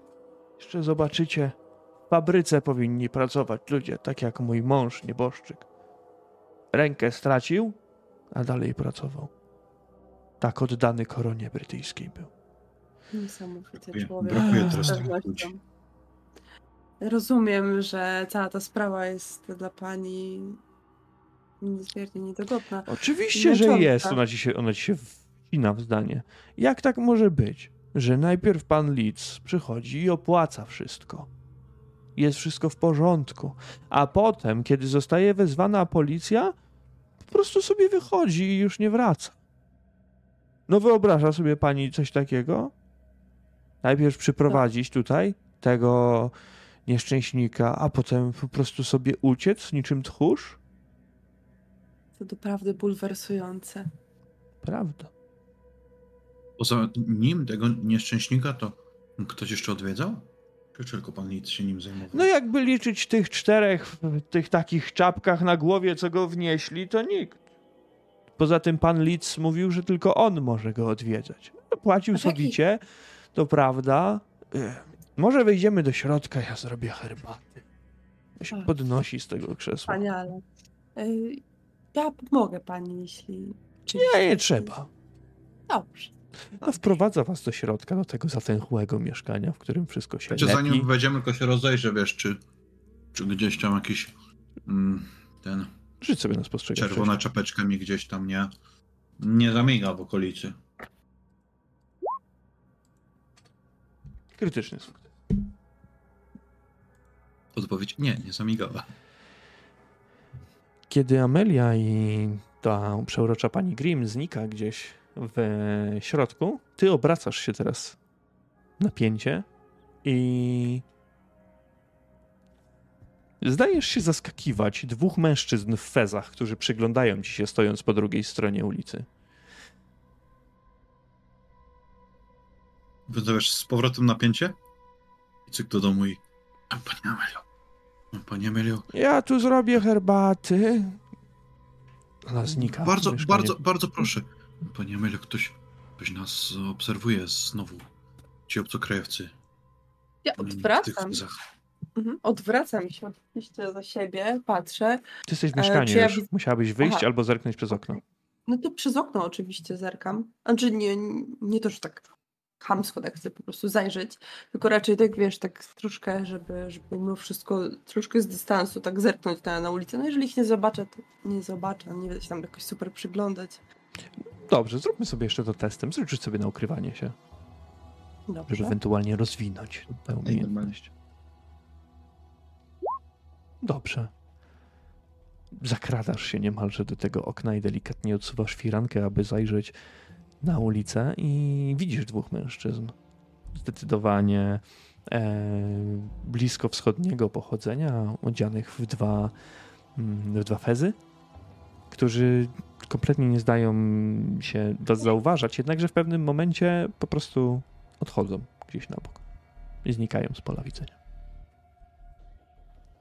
No niedobrze. O, bardzo, bardzo niedobrze. Eee, George, w takim razie mniej oczy i mniej oczy szeroko otwarte i nasłuchuj. Wszystkiego może Mhm. będę musiała tutaj zakraść. Niech pani porozmawia z, z, z tą starszą panią, a ja gdzieś tu przy wyjściu sobie przykucnę, będę słuchał, będę wyglądał, ale myślę, że powinniśmy się jak najszybciej uwinąć z tym, bo mm, oby naszych panów też jakaś nieprzyjemność nie spotkała. My dostrzegliśmy tych, tych dziwnych ludzi, a kto wie, jak tam oni w swoich poszukiwaniach mogą nie zauważyć. Oczywiście, oczywiście, jak najbardziej. No i Będę tutaj będzie herbata, mam jakieś ciasteczka. Kobieta wchodzi z tacą, z drżącymi rękami i stawia ją w tym takim saloniku, można powiedzieć. To wszystko się lepi, klei wręcz, a ciastka nie wiadomo jakiej są świeżości. Proszę Mhm. sobie nakładać, nalewać. Tutaj są filiżanki, cukier. Ona siada w fotelu. Jak w nim siada, to wiecie, jakby ktoś trzepał poduszkę, po prostu taki tuman kurzu wręcz. Mm, Ojejku. Proszę. ja napiję się oczywiście tutaj z panią, ale tak e, próbuję nawiązać wzrok z, z chłopakiem, e, z George'em, żeby, no wiesz, tak poszedł na górę tam po prostu. Czy, czy, czy mój... E... Więc dobrze, proszę powiedzieć, w jakich godzinach był odwiedzany pan, pan, pan Puk? A to różnie. A jak będą rozmawiać, to faktycznie będę próbował się przekraść tam czy też tego pokoju jeszcze raz. Go przeszukać jeszcze raz na spokojnie, bez żadnych takich wydarzeń. Dobrze, to też rzuć sobie na ukrywanie. W porządku, wejdziesz sobie na, na górę po tych miękkich schodach. One nie skrzypią na szczęście, więc będzie jak najbardziej w porządku. Y, różnie. Raz rano, raz wieczorem. Mówił coś? Przekazywał pani jakieś wieści? Y, tak, że jego brat jest uzależniony od narkotyków, paskudna sprawa. I mówi, że w taki sposób, jak on będzie w odosobnieniu, no to zwalczy nauk. Hmm. Całkiem miły Co? pan, ale no okazał się. No, szkoda, szkoda słów. Szkoda słów powiedzieć. Prawda, prawda. A czy... Proszę powiedzieć o tym, o tym chłopaku i co się działo. Słyszałam, że dziwne rzeczy miały tutaj miejsce. Rzuć sobie na gadaninę. A ty, George, rzuć sobie na spostrzegawczość. E, może być na, Chyba się cykam za bardzo. na perswazję? Zagadujesz ją, bo wszystko to, co się jej pytasz, to już wiesz tak naprawdę. Okej. No tak, E, tak, dobra, ale to ja to przerzucę. E, Znaczy, chciałabym to sforsować, jeśli mogę. Mm, W jaki sposób? Jeżeli ona będzie się chciała gdzieś odwrócić, zobaczyć, gdzie jest, y, gdzie jest ten, em, gdzie jest George, albo, albo no, że będzie widziała, że ja ją tak ewidentnie po prostu ciągnę za język, no to będę tutaj chciała zagrać oczywiście moją uprzejmością, zagadać, a to, to, to co, zmi- tak, wiesz, zbić z tropu i znowu wrócić, na takiej zasadzie, nie? Mhm. Że tak zagadać o coś innego, może o męża, a to jaka piękna pamiątka, a jaki Również. obraz skądś i znowu, wiesz, zacząć wypytywać o tego. Może to coś jeszcze mi powie. Okej. Jeśli ci nie wejdzie, ona porzuci temat całkowicie. Bo będzie jakby, wiesz, obojętna na to, nie będzie odpowiadać w ogóle. Okej, no, no dobra, w porządku.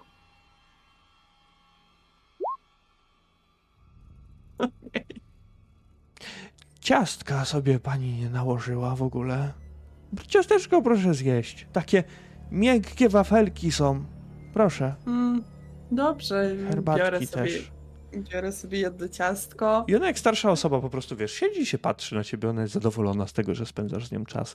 W międzyczasie, George, wszedłeś na górę i zobaczyłeś masę rozrzuconych papierów, pamiętników, dokumentów i od tych wszystkich liczb, od tych wszystkich liter i znaków zaczęła cię boleć głowa. Nie wiesz, za co się zabrać mentalnie. Jeszcze trzeba czytać, a sam jak powiedziałeś, to czytanie nie jest twoją najmocniejszą ma. stroną. Poza tym w środku znowu czuć ten smród, to się nie wywietrzyło. Pani Grimm prawdopodobnie nie weszła na górę nigdy i nie otworzyła tego okna. Gdzieś na ziemi jest ta plama wymiocin, którą pozostawił po sobie nawet Harry wczoraj. I w niej unurzane są teraz jakieś dokumenty. Widzisz tą krew na łóżku, która już zaschła. I tą zdruzgotaną szafkę, którą przewrócił Hobbs. Stoisz w progu widząc to i kompletnie nie masz pojęcia za co się zabrać. Mam Więc- wiesz, takie flashbacki, co się tu działo, więc w momencie napięcie i z powrotem zawijam się. Nic tu nie znajdę. I słyszysz ten fragment rozmowy, kiedy Amelia bierze sobie ciasteczko i kiedy gryziesz to ciastko, ono nie chrupie. Ten wafelek przechodzi jak przez masło. Spływa się. Ale powstrzymuję, powstrzymuję ten. No, może no. Ten niesmak, o, może tak bym to określiła, i zjadam to ciastko, ale bardzo szybko, tak już nawet nie, nie przeżuwam. Jeju, Tak. ja muszę przynieść więcej, jak pani tak smakują. Proszę się nie krępować, częstować, na spokojnie. Pani- Herbaty pani trzeba Green. będzie dorobić. Jeju, jak się szybko ciemno robi. A kogo to, właśnie. kogo to niesie? Ona podchodzi do okna i odsuwa tak zasłonę, no. W tym momencie podjeżdża dorożka z y, Harem i z y, Żanem Louis. Trochę zmienił ten ja- bieg wydarzeń, że nie, nie do to późnej nocy. Poczekajcie. Że nie do późnej nocy, tylko właśnie do teraz, do, do, do późnego jakby wieczora siedzieliście. Ona odsuwa tą, tą zasłonę. Dorożka. Czy to, No to chyba czy to poczta? Nie, nie, ja wstaję. Dziękujemy pani bardzo za gościnę. Cudownie mi się z panią rozmawiało. Dawno nie odbyłam tak e, niesamowitej rozmowy.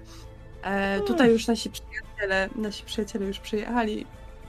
Czas na nas. Dziękujemy bardzo za pani pomoc i oczywiście za pani gościnę. Ale nawet na górę nie weszliście. Za pół to funta jestem razem. w stanie innym udostępnić. Czy my możemy ewentualnie już być... Wy wysiadacie z tego powozu w tym No. momencie pewnie i możecie się spotkać gdzieś przy drzwiach, tak bym powiedział, że ktoś otworzy drzwi i wy będziecie szli już po tej, po tej dróżce. O! E, I tak patrzę, dobrze, to jeszcze... E, to nie poczta, ona tak zagląda za was. Dzień dobry pani. Byliśmy tutaj Dobry wczoraj. wieczór właściwie. Tak, ja. E, panowie też na herbatę? Mam dużo ciastek, także zapraszam. Em, ja jestem lekarzem i chciałbym zobaczyć tam, co na górze, ewentualnie, jeżeli mogę. Wie pani, tam ten mężczyzna, z- mu się coś stało, więc jakby, jakby jeżeli mogę, to bym chciał zobaczyć. No ale jego już nie ma. Ale zostawił po sobie może coś. Jakieś informacje, tak. Szukamy kontaktów z zdrowia jego krewnymi. Z jego Mhm. krewnymi szukamy po prostu kontaktów, żeby przekazać im tą smutną wiadomość. E, dobrze, państwo tutaj wychodzili już, to ja panów mogę zaprosić chyba. Państwo się spieszyli gdzieś bardzo. Daję. Państw... Gdzie państwo się spieszyli tak bardzo? em, Myślałam, Późno już i e, nie chcieliśmy tutaj przeszkadzać już, już pani, ona już chciała, chciała się spać, a, a tam i tak na pewno Co? bałagan taki, że, że, że nic nie znajdziemy i, i, na pewno ciężko, ciężko będzie czegoś się doszukać. jednak może niech panowie zajrzą mimo wszystko do pokoju, a my, my, panie, panie Banks, wyjdziemy na zewnątrz i obejrzymy. Poczekamy tutaj na, na, na naszych Dorożce, może pani... Poczekajcie na nas, do... spotkamy się. Tam z 5 minut zabawimy i pewnie już... I pewnie y, dołączymy. Ależ tu u mnie ruch, jak na Victoria Station. Dokładnie, Naprawdę. dokładnie. E, rzuć sobie Jean-Louis na jakąś umiejętność e, interpersonalną. Bardziej Perswazja? urok osobisty albo perswazja. Mhm. Eee, ja to sobie obniżę szczęście. 14 punktów szczęścia. Dać mnie. Ale nic. Albo. A, do, dobra. Mm, może nie od razu, bo, pres, bo forsowanie też mogę obniżać punktami szczęścia, prawda? Tak, naturalnie. Dobra. Chyba, że pech. Więc ja, jeżeli sforsuję, Mhm. Jeżeli sforsujesz To- i ci się nie uda, to ona wcześniej, nie wiesz tego, ale wcześniej proponowała reszcie pół funta za możliwość Mhm. wejścia na górę. Od ciebie będzie chciała funta.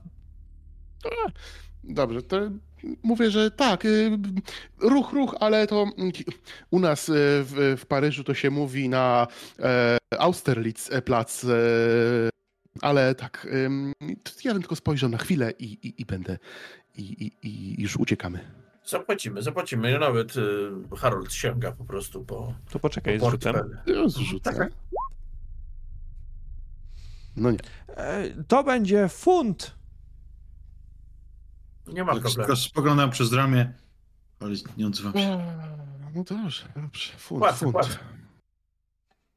E, Zapraszam panów, serdecznie zapraszam. Pieprzeni Francuzi. Proszę bardzo, proszę do środka. Na górę można wejść. Ja przygotuję herbaty. Ciastka Proszę się nie kawy. położę. I ja kawę bym prosił, jeżeli pani ma. Herbatę gotową, ale ciastek mam sporo, to zapakuję. Jean-Louis, nasi towarzysze czekają przed. Mhm. To może z nimi pojedziemy na jakąś kawę. Tak patrzę na stan po prostu tych, tych poręcz, tego wszystkiego i tak Ja macham ci głową. Ja kiwam głową, że wiedząc o co chodzi, że to bardziej chodziło o droczenie się z nią niż, niż faktycznie, ale idziemy tam do pokoju, w którym wcześniej był rany, jeszcze trup. Chodzicie po tych miękkich schodach, niczym po tym miękkim wafelku, na górę. Na górę, z której zdezerterował George.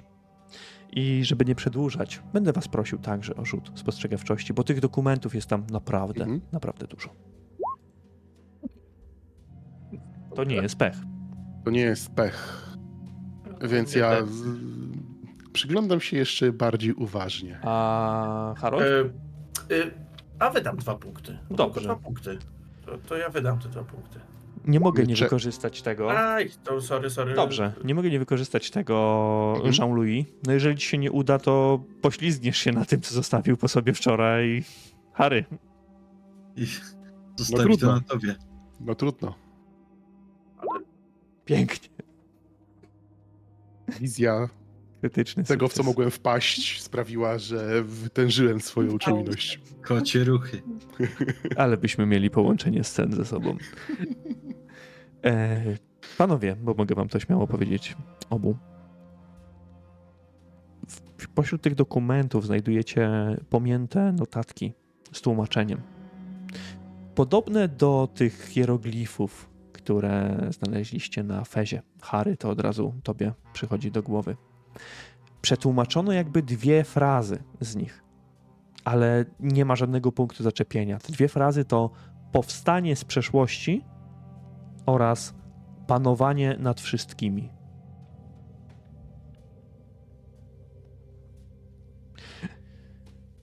Jean-Louis, ty znajdujesz notatnik z odciśniętymi na papierze śladami pisma. Tak jakby ktoś wyrwał kartkę, ale było tam też coś zapisane wcześniej. Coś Aha, przekalkowało jakby, nie? Okej, okej, okej. I, Chowam to w takim Mhm. razie. I jeszcze, co obaj możecie dostrzec, bo tego jest pełno, na ziemi porozrzucane są także pokwitowania za bilety na prom. I tutaj na pewno Harry mm, dostrzegasz w języku. Wszystkie Mhm. pochodzą z Turcji. A, okej. Opłacone zostało 9 kursów z Konstantynopola na pobliskie Wyspy Książęce. Wszystkie w ciągu ostatniego miesiąca. Tak, Wyspy Książęce. Mm, To kiedy się schylam i podnoszę, to tak półgłosem pokazuję Jean-Louis książęce. Bo, czytałeś już to o tym, o tym fezie, że Tak. trzeba krew przelać. Tak. Dziewięć kursów. To są bilety. To się wszystko zaczyna łączyć w Widać. całość. Straszne. A poczekaj, mam pomysł jeszcze. E, ja bym chciał, w tej, w tej torbie mam notatnik, więc zapewne mam i również tam ołówek. A chciałbym, wiesz, na tym, na tym notatniku, co ja znalazłem, chciałbym e, pokolorować, po, nie wiem jak to powiedzieć, e, zaznaczyć, co nie, tak to... E, Zamazać, rozumiem, ołówkiem, za- żeby o, się odbiło, zamazać, tak? O o, zamazać, chodzi? żeby się odbiło, żeby tam powstały litery z tej, z tego odbicia. E, Dobrze. Notatka zawiera adres. Adres nie jest podpisany czyj, ale jest to adres w dzielnicy Shoreditch. Już ci mogę wysłać nazwę tej dzielnicy. E, Bez żadnego rzutu e, wiecie, że Shoreditch to. Cóż, największą sławę tej dzielnicy przyniosła bieda. Tyle mogę powiedzieć. I to jest Bardzo. konkretny adres, tam ulica, numer. Tak, Dobra. tak. No nie musimy wchodzić aż w takie szczegóły. Jest konkretny Jasne, adres jasne. podany. Pokazuję zatem to Haremu. Spójrz. Kolejny adres, może i to w kolejnej dzielnicy biedoty. Może tam, może, może ten Menkap albo, albo kto- ktokolwiek z tych ludzi, którzy tutaj nas Może. śledzą. Panowie, Tak, tak. zapakowałam ciasteczka. Czy to jest sygnał do ewakuacji? Myślę, że, że nie zwlekajmy. Boję się, że ta kobieta jeszcze może tutaj nam przygotować, jak będziemy siedzieć tu dłużej. Dobrze. Schodzimy. Gdy schodzicie na dół, ta kobieta już czeka u dołu schodów. Y, tutaj dla pana, a drugie Mhm. dla pana. I tutaj dla ciebie w tej, w tej paczce Jean-Louis jest zdecydowanie mniej tych wafelków. Dobrze. Ja je biorę z takim właśnie francuskim ukłonem. Merci, merci beaucoup, jaśnie pani. No, już. Dziękujemy bardzo. Mam nadzieję, że się panowie naoglądali wszystkiego. Tak, tak, jak najbardziej. W takim razie do widzenia. I kiedy wychodzicie tylko i ostatnia stopa przemierza próg, ona zamyka momentalnie drzwi. Jeżeli ja mogę coś dodać, Możesz.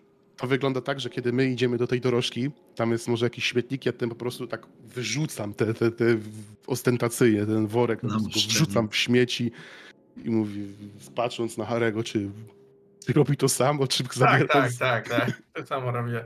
kiwając. Jedźmy stąd. Jedźmy Tak, stąd. jedźmy stąd. Aż gęsiej skórki dostałem. To miejsce mnie przeprawia po prostu. Uch. Łączycie swoje siły. I poproszę was o rzut na spostrzegawczość. Wszystkich.